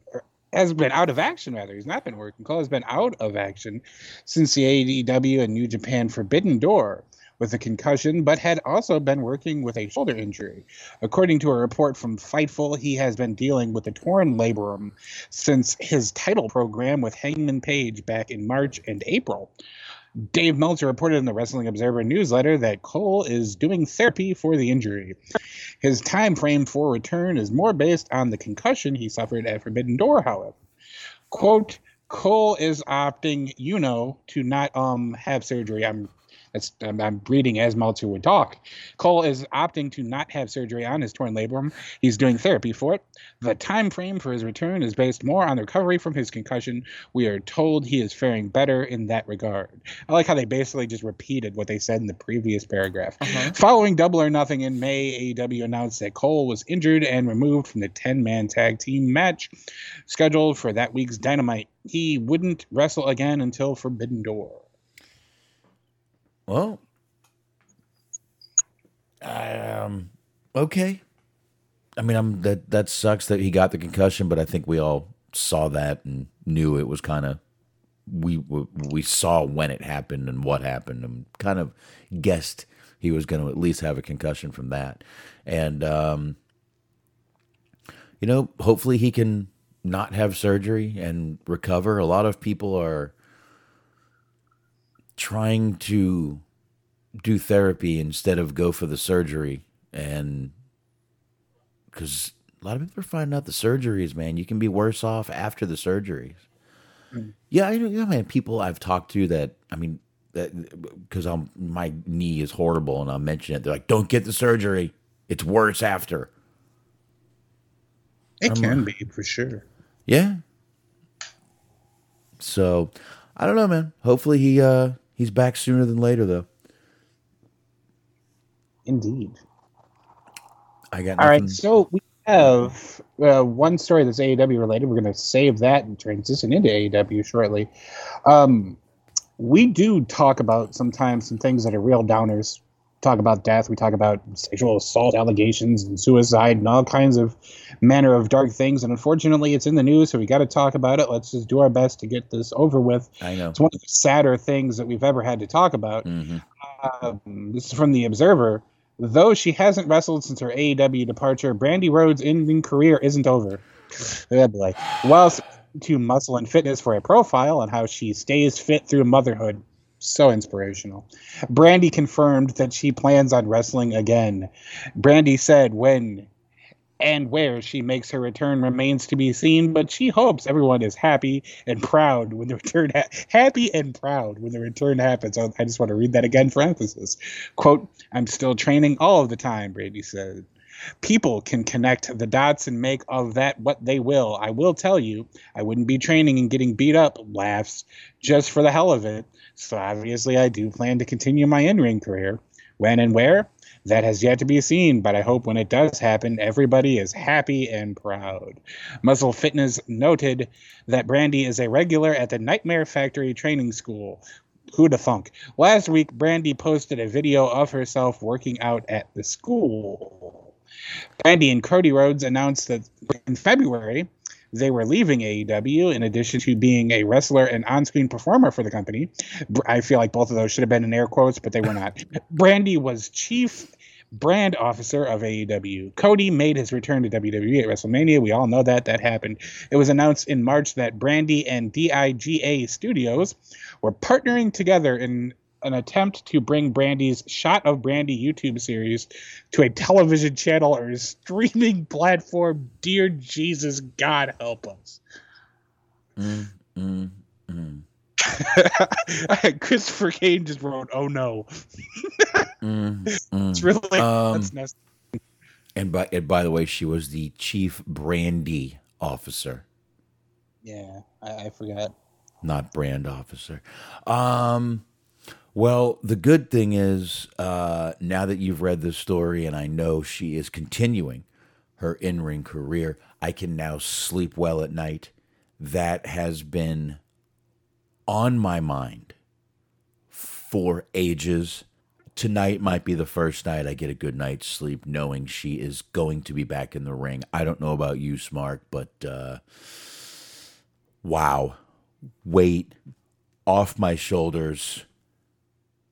Feel better. About you? I mean, I you know, it's it's kind of like when Danny Bryan came back. Ooh. Mm. I don't know. This seems bigger. Well, yeah, I mean, he only had you know like a potentially life-threatening injury. She is a mother, Boxman, a mother and a workout guru and a television host, apparently.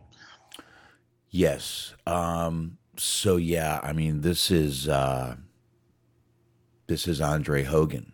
This is uh, this is this is uh, uh, uh, uh, Macho Man Steamboat. This is thing in for a minute. You were just so overwhelmed with emotion that you were literally speechless I'm- I'm at the implication of the return of Randy. Where like, it is just it is it's basically it's the Beatles on Ed Sullivan. It- it- Like, it it's hasn't been a bigger return There since you go. Costello special. it's, It's it's fucking Elvis. Elvis on Ed Sullivan. hmm the Beatles. It's uh, it's so huge. I can't even imagine.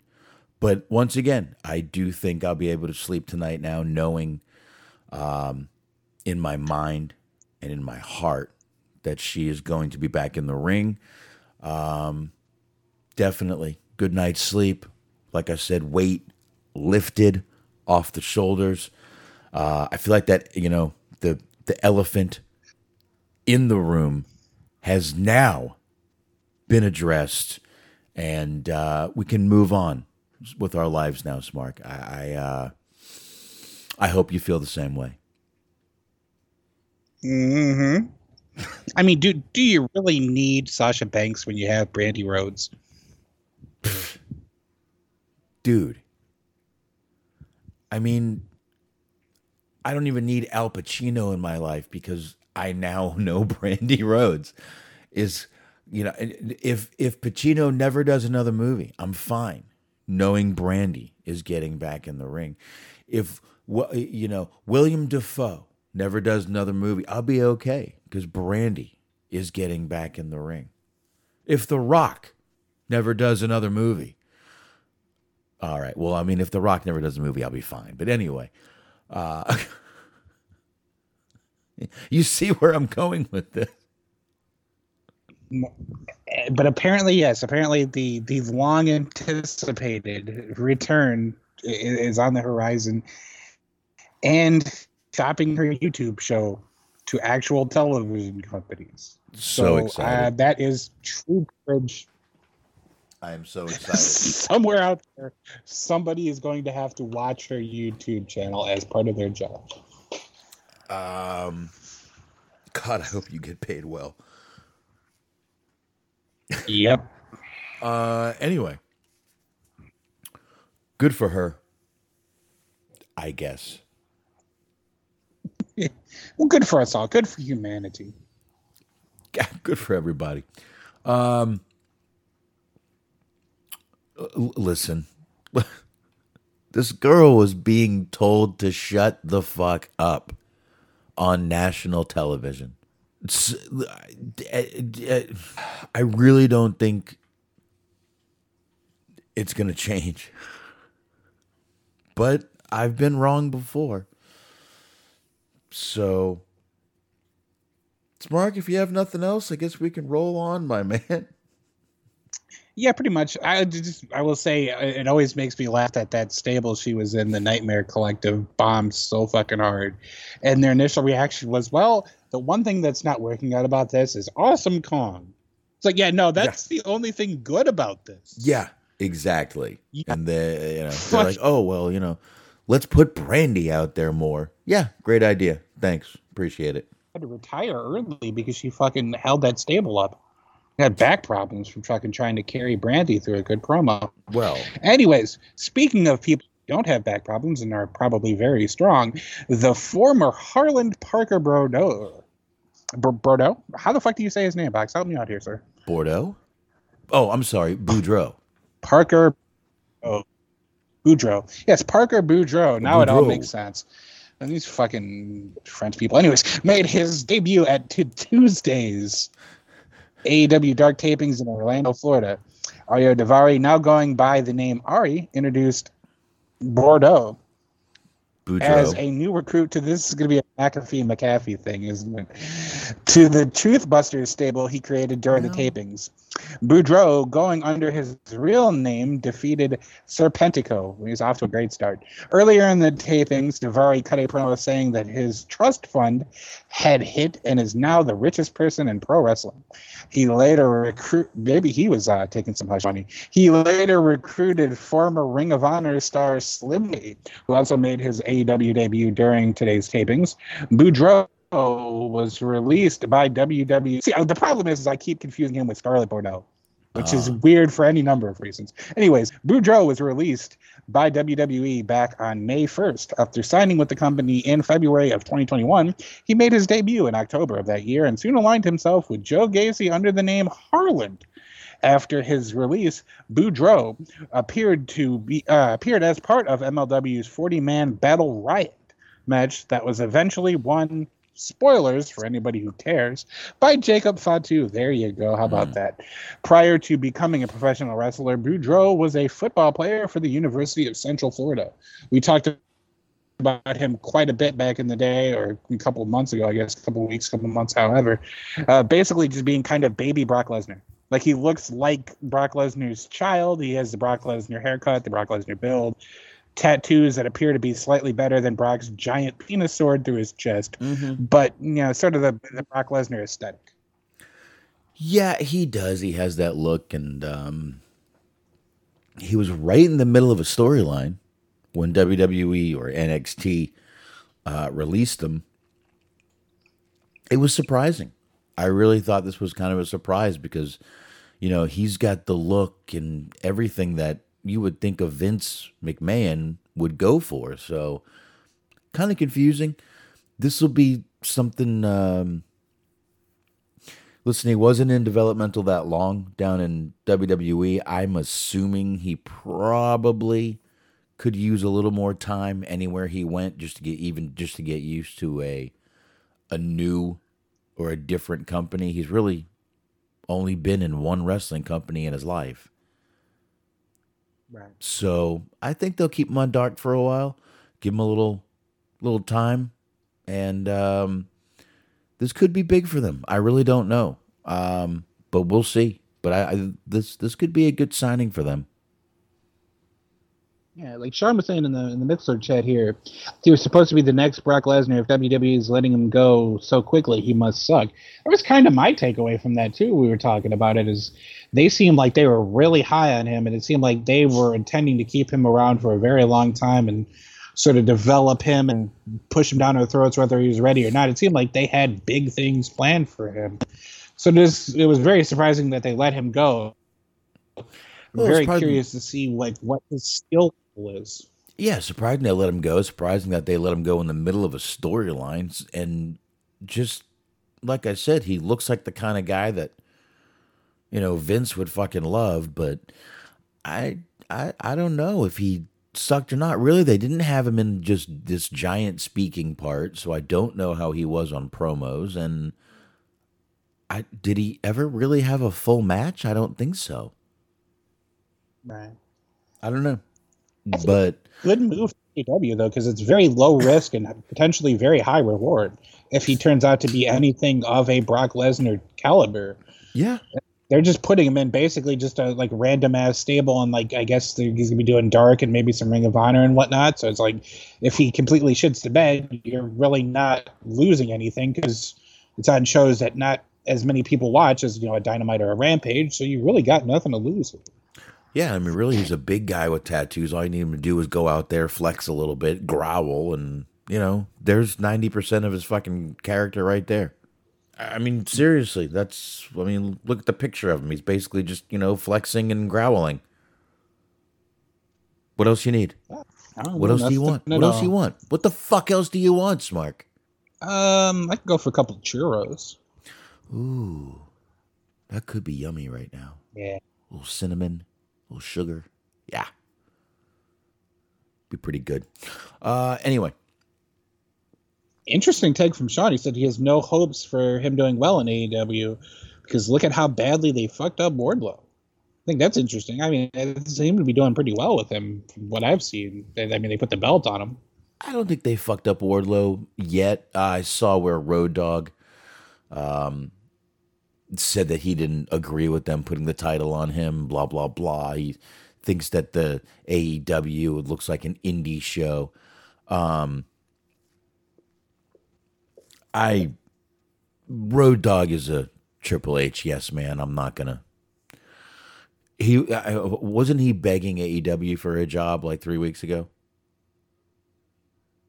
Yeah, he's kind of like a lesser version of Jeff Jarrett, which is probably one of the harshest things I can say to, about anybody. But like he's he's trying to get that they have those Jeff Jarrett opportunities to make that Jeff Jarrett money, but he's just not the same way that Jeff Jarrett's getting them. Oh yeah, and uh Sean, I did not see last week's Dynamite. I was in Florida. They had a chainsaw. Yeah, well, he, yeah, it was not great. He did not look great in that segment, but by and large, I guess I should I should have there. By and large, they haven't done anything bad. But yeah, I mean, they do have kind of a checkered history with like using big men because a lot of their projects have sort of fallen by the wayside over time. You had, you know, like we are talking about uh, Lance Archer. Nothing really came of him being there. I guess he's injured again, potentially. Maybe I'm not entirely sure about that. But like the Brian Cage, everybody thought he was going to leave, and then he resigned, and now yeah. he's just fucking back in the he, back in the ether. He's back in purgatory. There's just a lot of they have a lot of big men on their roster, but very few actually end up sort of being fruitful for them, I guess. Yeah. Oh, uh, Christopher Kane must be watching AEW. He said Brody King is uh, losing to Darby Allin. Um, Want to bet? How much? Hmm. like Brody King though, he's they've been good use out of him. He he looks pretty good. And yes, uh, Christopher Kane, Lance Archer is in the G1, which is not surprising. He spent a lot of time over there in Japan. Um, he's a well-known guy over there, and I think he'll do just fine in the uh, in the G1. He so, has in the past. He really had a, a really good match with uh, Bad Luck Fale, who is, in my opinion, the drizzling shits. So he did pretty well. Like he's just kind of New Japan Big Show, if that like helps sum things up for you. Christopher Kane doesn't want to make that bet anymore. I wonder why. Uh,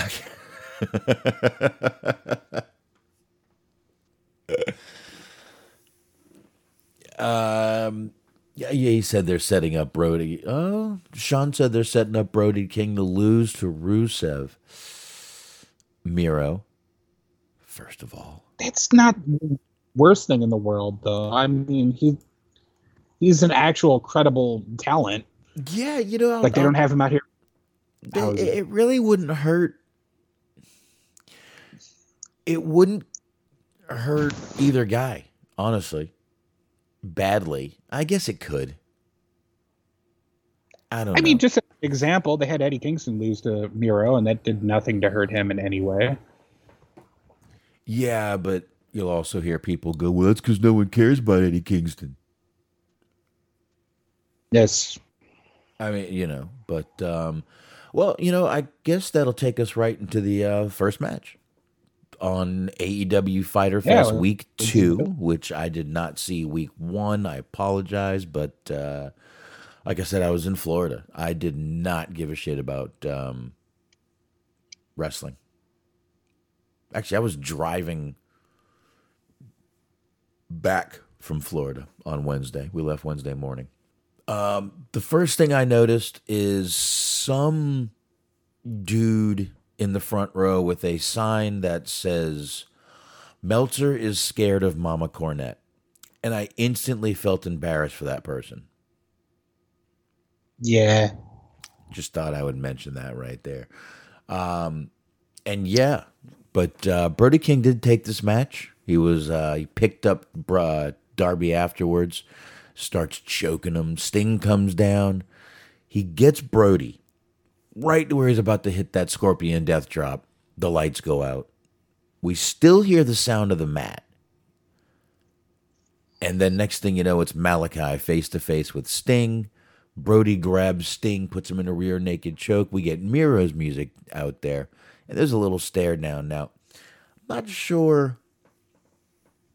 I'm not sure Brody King will lose to Miro. That match is definitely going to uh, to happen in one way or the other. I don't know, man. They're looking to put the Redeemer over pretty good, and I think him beating Brody King would be a a pretty pretty good kind of start to the redemption of the Redeemer, if that makes any sense.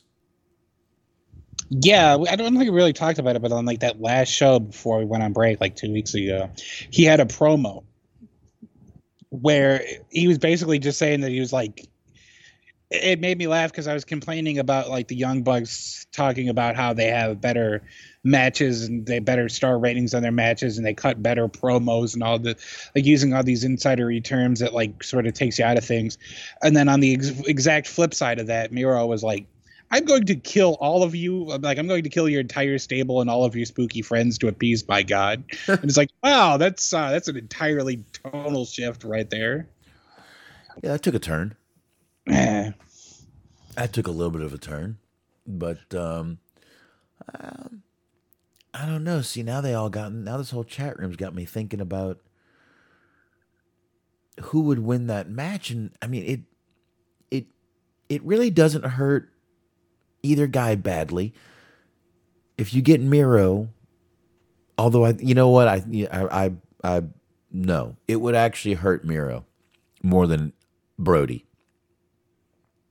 It Yeah, would. but- So I think, I think Miro needs to win that match again. He needs to be, if he's the redeemer, he's coming back to you know have get redemption. Then he needs to start with a a good win over uh, over a big guy like this, which I have no problem watching these two fucking hosses go at it in the fucking ring at all.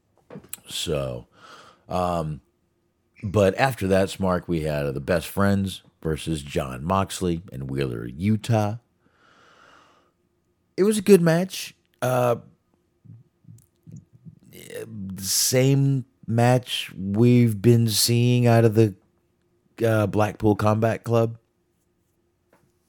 Yeah. I'm not quite sure. I mean, nothing new, nothing. It was brutal. It was a good match. There was nothing to brag about. Moxley and Yuta win. Yeah, I mean that's pretty much it. They've been trying to, you know, get uh, a lot of people behind Yuta. They've been pushing him pretty hard. Seems like it was more of the same of that. Yeah. Yeah. Now, I might have missed a little bit here. Okay. Um, I do know that uh, rapper Kevin Gates knocked out Tony Nese. Yes. But when I came back, I, I lost internet twice during this show. Once was right here. When I came back, it was Christian and Luchasaurus versus the Varsity Blondes, and they were pretty much mid match. So, what did I miss? I think that was it. Actually, I don't think anything else happened. Okay. I'm going to double check to make absolutely sure, but I think that was the next segment after Kev- the Kevin Gates segment. All right. And I have to admit, I did not know who uh, rapper Kevin Gates was, so I, I had to look that up. Uh, I didn't have to admit that, but I will. Now, I'm going to move on as you're looking that up real quick. If we we can always go right back to it. Now, Christian and Luchasaurus uh, were out there versus the Varsity Blondes. We had uh, Christian who ended up pinning uh, Pillman Jr. in that match, and then suddenly we hear Jungle Boy's music, and the crowd is very happy to see Jungle Boy singing his song to him. He's got a chair in his hand, and he gets down and he's face to face with Luchasaurus. They're staring each other down. They're looking. Luchasaurus is tilting his head like he's a, a, a little puppy, and suddenly Jungle Boy holds up the chair like he's going to hit him, and Luchasaurus stands right beside Jungle Boy. Jungle Boy runs in, in the ring. Christian runs out. They chase each other uh, like um, uh, Sylvester and Tweety, or Tom and Jerry, maybe. Well, there you go. Either one. They're both timeless. Yeah, absolutely. That's kind of what that reminded me of. That, that- I don't know why, but that last little part with Jungle Boy chasing Christian reminded me of Tom and Jerry. So it reminded me of a fucking cartoon. I don't know why. Yeah, and it, it seems like it's just kind of disappointing, I guess, that they're already like sort of having Luchasaurus, like, guess, be face again. But is he? Yeah, well, I don't know. But is he? Little ambiguous. But whose side is he on? He's the third man. Yeah. I don't know. I I don't have a problem with them switching him right back to being the baby face because I don't think the crowd was really into him being a heel at all. I don't think anyone cared. So I think this will be fine. I'll tell you what they really should do is leave him as kind of this evil Luchasaurus, but with Jungle Boy. I'm fine with that. I think I, I, think people just wanted to see him without the mask and maybe see his character change a little bit. And I guess if he's unwilling to do that or that he doesn't want to do that, they think it's not a good idea or whatever. If he's going to keep being Luchasaurus, I guess it make more sense for him to be a face than to be an evil dinosaur. Uh, that that's pretty fucking wacky, but you know, whatever. Well, you can always open the door, get on the floor. Mm, everybody walked the dinosaur. of course, of course. Oh shit! I'm glad you caught that. all right.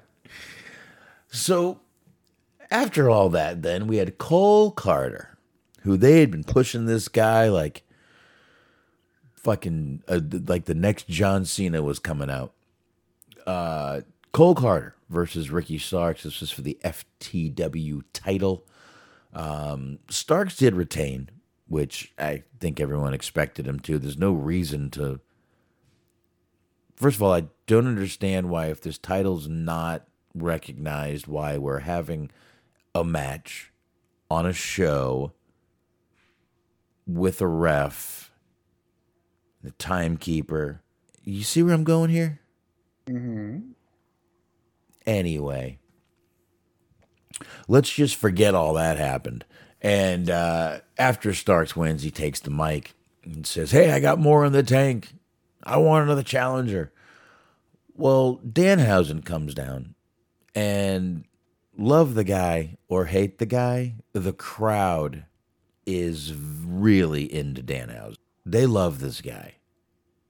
So Danhausen comes down and he's all, let's go right now. And Starks is like, nope. Next week, motherfucker. Next week. Hmm. As Christopher Kane says in the chat, now I need a nap. That's how I felt about that too.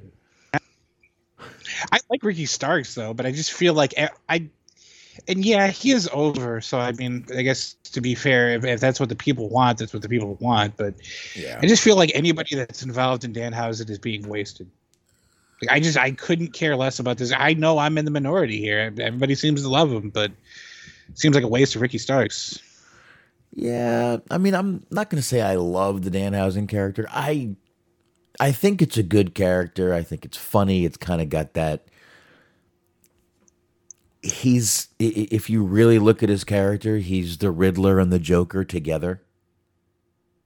That's, I mean, you know, he's got the whole, you know, kind of got the whole Batman theme when he comes out and everything, but he's kind of like those two evil characters kind of together, the Riddler and the Joker. And I think it's fun.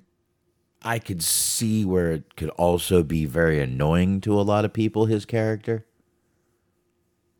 So I get that. I don't mind it. I think it's kind of a cool character. I think it's kind of a kind of a good time character that you can have fun with and him being annoying is part of his character in my opinion. So Yeah, probably. I just I think it's really my my issue is more of maybe with like his hardcore fan base and him necessarily, but they're they're always going to be one and the same. It just there's this people who fucking just add house into things and then think that they're funny. It- it- I find it to be just incredibly painful.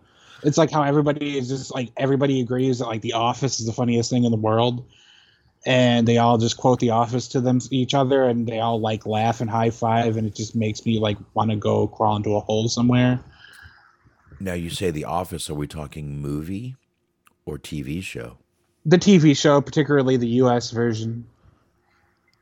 Never seen a full episode. Yeah, I I, I don't I've probably seen like one, but yeah, I haven't watched either. I've but it's apparently apparently the funniest thing that's ever happened on planet Earth. Uh, I saw the movie. I like the movie. I have never seen the movie either. I saw the movie. That's the one with Jennifer Aniston, right? Are you thinking of Horrible Bosses? No. She played a horrible boss in that movie. Christopher Kane does not seem overwhelmed, or not seem particularly fond of this Kevin Gates AEW segment. "Quote: This promo is taking too long." Which promo? What? What? Which, which promo was he on? Well, it's the Kevin Gates. Well, the, it's first it's Kevin Gates and AEW, and then this promo is taking too long. Ah. So I'm putting two and two together on that one, and just assuming it's the promo where he slaps. Got it. Got it. See, I missed some of that, which I'm lucky for. Um, after that, we get uh, Tony Schiavone in the ring, and he brings out FTR. What was that? Oh no, it, it made me laugh because it was like, um, I for, I forget what led led to this, but he was like, oh, they were talking about Christian. Yeah. They were talking and Xavier or yeah, not Xavier, fucking Excalibur, was saying that he was like a world class scumbag and piece of shit, and then he was like, it's he was like he's just a terrible human being. He's a scumbag piece of shit. Tony Schiavone's here, and it made it sound like he was calling Tony Schiavone that, and there was Oh. just like this weird awkward pause before Tony started talking, and it made me laugh. Well, that's not nice. We know Tony's not a piece of shit completely. Um, but he did bring out FTR. And I'll tell you, if you got one other, any other guys that are over in this company, FTR is certainly over in this fucking company. Yes. Uh, and then, you know, th- they come out, they cut their little promo about uh, the whole ROH thing going down this weekend. And Dax had me fucking choking up with the story he told about his daughter with the whole congenitive heart, the hole, and everything. My God, dude. I. That was awful. And obviously it turned out to be a great story with, you know, the, that, that, you know, they found nothing and everything is, you know, the hole is all gone and cleared. But my God, man, it was fucking heart wrenching. That whole story about his daughter. Amazing. Yeah, I mean, I, I give him shit sometimes for not being able to cut a good promo, but it was it, it was a pretty decent promo. It at least made them relatable. It was something other than just we're going to fight to preserve the integrity of tag team wrestling. Well, It's isn't it like amazing wonderful. how uh, you know you come out there, you cut a you you you cut a promo, which didn't seem like what he was doing. It sounded like he was just speaking from the heart, and how great that sounds when you're not having to read a scripted promo and you're literally just speak from the heart about family and what means the most to you. Hmm. Crazy, isn't it? Indeed. Indeed, sir. Indeed. But uh, then right from there, they're like, hey, it's time to get into some women's matches. Athena and Willow Nightingale uh, versus Jade Cargill and Kiera Hogan. Then we got a nut. Now, what, if I'm correct, that was Jermaine Dupri down there with uh, Mr. Ha- uh, Hathaway. I believe so. All right. There you go. So I don't know what they were doing tonight. They just had a bunch of uh, special guest rappers down there. Um, Jermaine Dupri in 2022. How about it? I don't know, man. But it's been a good 20 or so years since he's been relevant, but you know, God bless him for uh, still being out there. I guess. well, wrestling shows are known to strike when the iron is hot. We know this. Yes. Hopefully, Jay Quan will be on the next show. Well, we'll see. I don't know. Heard they're trying to get Jim Carrey still. Uh, Cargill. I would. be pretty awesome. Fucking Jim Carrey as Andy Kaufman. That would be awesome. Uh, actually, I would watch that. Cargill and Hogan won that match. It wasn't anything. I don't know. I, I, I'll be honest. Uh, right after that match, right in the middle of the thunderstorm promo, is when I lost internet again. P- perhaps this wasn't such a bad thing. I kind of read that it wasn't the worst thing to happen at that time. I missed Jericho's entrance though for the next match, which was the or the main event, which was the barbed wire everywhere match. Even Justin Roberts' microphone had barbed wire on it, mark. Yes, yes, indeed. Because there was barbed wire everywhere. I don't know if you know what that means. That means everywhere you look, there will be barbed wire. Mm-hmm. Even on the microphone, which was the most unnecessary bullshit I've ever seen in my life, I got to tell you.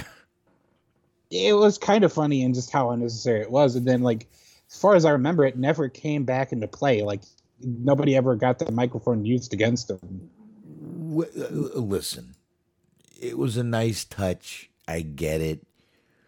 But did we need to have the the the microphone in barb no. It was unnecessary. It was unnecessary. I'm sorry. I find a few things unnecessary. That was one of them right there. Um, now, don't forget, this was uh, Jericho versus Eddie Kingston, but we had J, uh, the Jericho Appreciation Society was suspended in a in the air in a shark cage because now, Smark, I don't know if you know this or not. It's Shark Week, which I don't I don't know if you know, but they reminded us a couple of times. It's Shark Week. Dear Um, fuck God, is it ever Shark Week? It is. And again, I my internet was out at this point still. When I got back, now I know this match only started at like quarter till, so there was not a lot of time anyway to this match. I got back. Tay Conti was beating up Ruby Soho. And Anna Jay had just run out. Threw Tay Conti off of uh, Ruby Soho and it's like, "What the fuck you doing? What the fuck you doing?" And then Anna Jay turns and uh, hits Ruby and lowers down Jericho Appreciation Society. I know I missed a good a good chunk because Jericho was bleeding. It's uh, honestly, and I say this as somebody who's a really big Eddie Kingston fan. It was it, it felt super fucking slow. Like it felt like a really for like for what it was, for the stakes involved and for the stipulation involved. It just seemed really kind of boring. It seemed really slow and really plotting, and it just it seemed like a whole lot of nothing happened. Honestly, All right, I can see that. I also noticed the end of the match looked very. Uh, I hate using this word, but clunky. Like, I don't know if Eddie Kingston was. He might look like he really hurt his hand on Jericho's jaw. Uh, number one, I don't know. I don't know if he was a little loopy or what, but it seemed like he was a little slow in the end of the match there. So. Maybe. I mean, that's what I'm saying. That's that's how the whole match felt to me. Is it just like it felt like they were working in quicksand. It just it seemed like it was just very sort of plotting and just uneventful. That that's a great way to put it. Like they were working in fucking quicksand. That's almost like it fucking seemed. Like exactly. Um, I, I don't think I could put it any better than that. That's probably the best, absolute best fucking uh, comparison to that match. They were. They, it did. It looked like they were fucking wrestling in quicksand. Perfect. And I And also. also, I, I- watching the Canadian version of the show, of course. oh, Uh, I didn't see it, but the fact that they went to picture in picture during the main event and during a barbed wire match, like, was disappointing to me. Dude, the picture in picture, I'm I'm gonna say it one more time. They're taking advantage of us. They really are. Every match does not need to go picture in picture. That Brody King Darby Allin match did not have to go to picture in picture. Matter of fact, that match should have been very short, a beating. If Darby was gonna go ahead and lose, why not make Brody King look like a fucking beast that he is? Go out there and beat the living shit out of Darby Allin. Let him throw that fucking kid around and look like a beast. No, they have to go to fucking picture in picture. Darby has to get all this offense in. Unnecessary. And I would have rather have seen the main event go longer and this match be shorter. Yeah, and I mean that that was my problem. Like I understand that you have to do it sometimes because you have sponsors and you have to get your quota in and all that you know good stuff. But it was literally like a 13 minute match. Like when they started, it was like 9:47 or your time 8:47. It was like 13 minutes before the hour. Is the point. So like you need a commercial break in a 13 minute match. Like it just seemed unnecessary. And then I was watching the version of the feed that didn't have the commercial break. And if you're wondering what you missed during picture in picture, they both just sort of laid there. So that's what you were watching if you weren't watching the commercial. So it's just like, fuck, like, why are you doing this? It, if it's a 13 minute match and it's your main event and it's this big feud that you spent so much time on, just fucking let them go.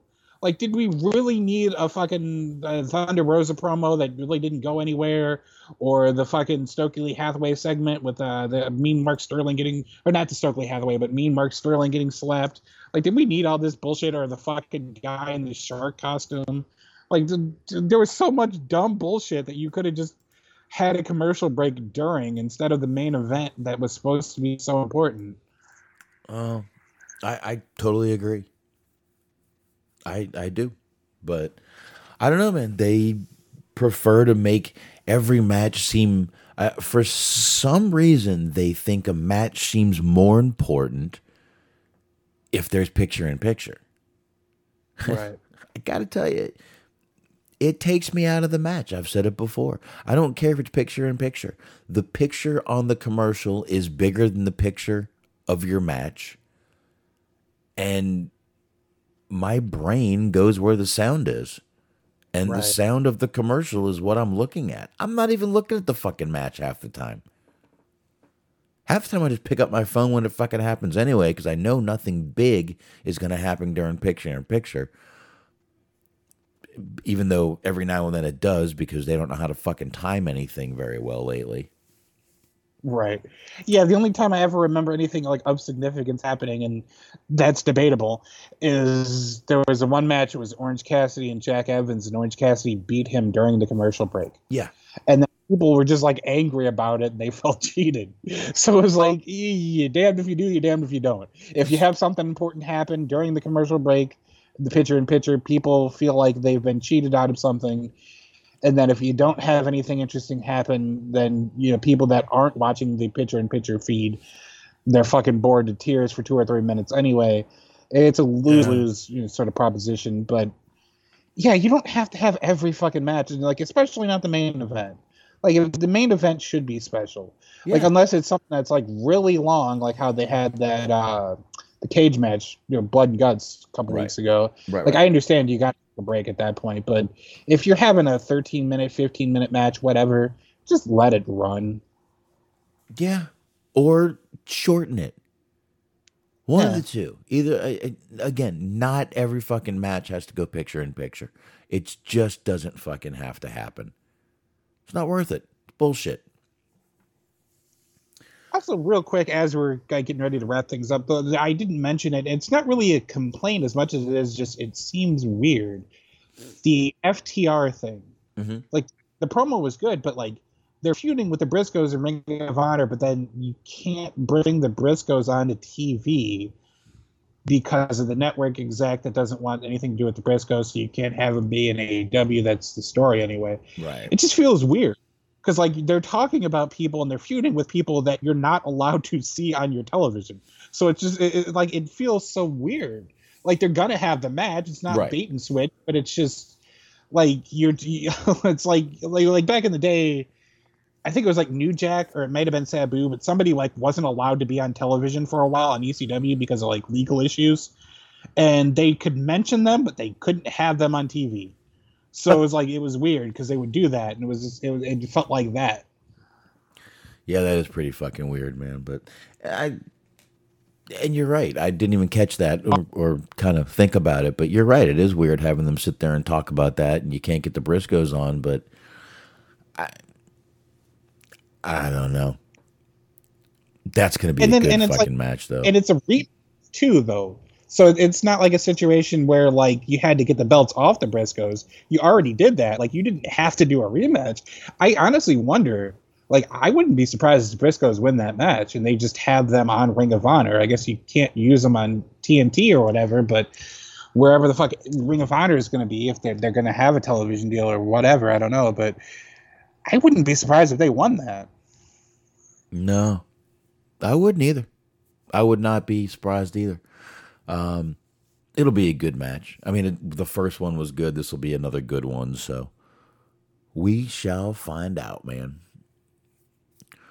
yep And, and I- uh, promo they cut uh like addressing FTR. And it was pretty great because you have Jay Briscoe just cutting this serious, intense promo, and behind him you have Mark Briscoe pouring chocolate syrup into a glass of milk.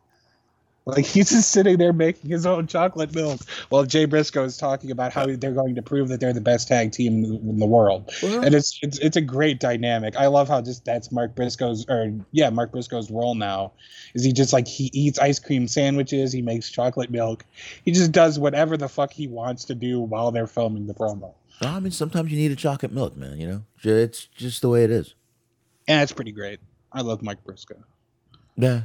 Yeah, those guys are fucking great. I think they're money. I think someone needs to fucking just nut up and fucking get them on television. Um, I know, I know they're on Impact. That ain't television. I know it is television, but not everyone has that fucking highest tier of cable. So, uh, the point of Jade Cargill winning Christopher Kane is she is uh, gorgeous and a big star for that company. Will be guarantee, guarantee. There, I saw a lot of stuff online about that. She broke the Goldberg streak. She did. She's at Oh, over 500 days. Goldberg was at what did they say 492 or something? Yeah, something like that. something like that. Um, but uh, anyway, I think that's about it, man. Get this bad boy wrapped up. I'm fucking tired. Yeah, I have to. Bathroom.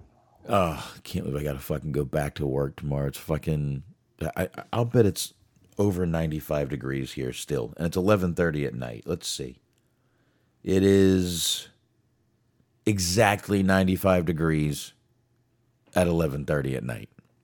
All right, you have me beat because I was checking the weather while we were doing the show, and, and it's only 80 here, but it is literally 88% humidity, and that just sounds god awful. Ooh, that does. But I, again, I don't mind the humidity, man. Listen, I, I, it's like I said, it's hot, and it was hot in Florida too. But I loved it. I didn't bitch one fucking time. It's a different heat. I swear to God, in Texas, I feel like I'm under a broiler all day. Here, I don't feel like that when I'm in when I'm down there in Florida. I don't the ocean breeze, the it just it's a little it feels cooler than Right, here. It will be if it's off the ocean because you do get the you like in Chicago they have the lake effect. Oh shit, it's 102 where Sean is right now. Fuck. Well, you got this beat. Jesus, fuck me running. Hell no. He's just on his phone in the Mixlr chat inside of a parked car. My God, I 102. Fucking a, yeah, that does sound terrible. My God, how does your AC even fucking work? Yeesh. Yuck. All right. We can go ahead and wrap this bad boy up. Which man? It, oh, it's a dry heat. I don't want to hear the dry heat shit. It's still too hot for me. I don't Fucking sitting there in Vegas in July. They tell me it's a dry heat. Yeah, my fucking shoes are melting. That's not dry. okay. fucking dry heat my ass. It's not fucking dry. It's burning everything off. It's not a dry heat. It's burning shit off. Yeah, he sort of contradicts himself because he says he's up here in the valley where they get the wildfires.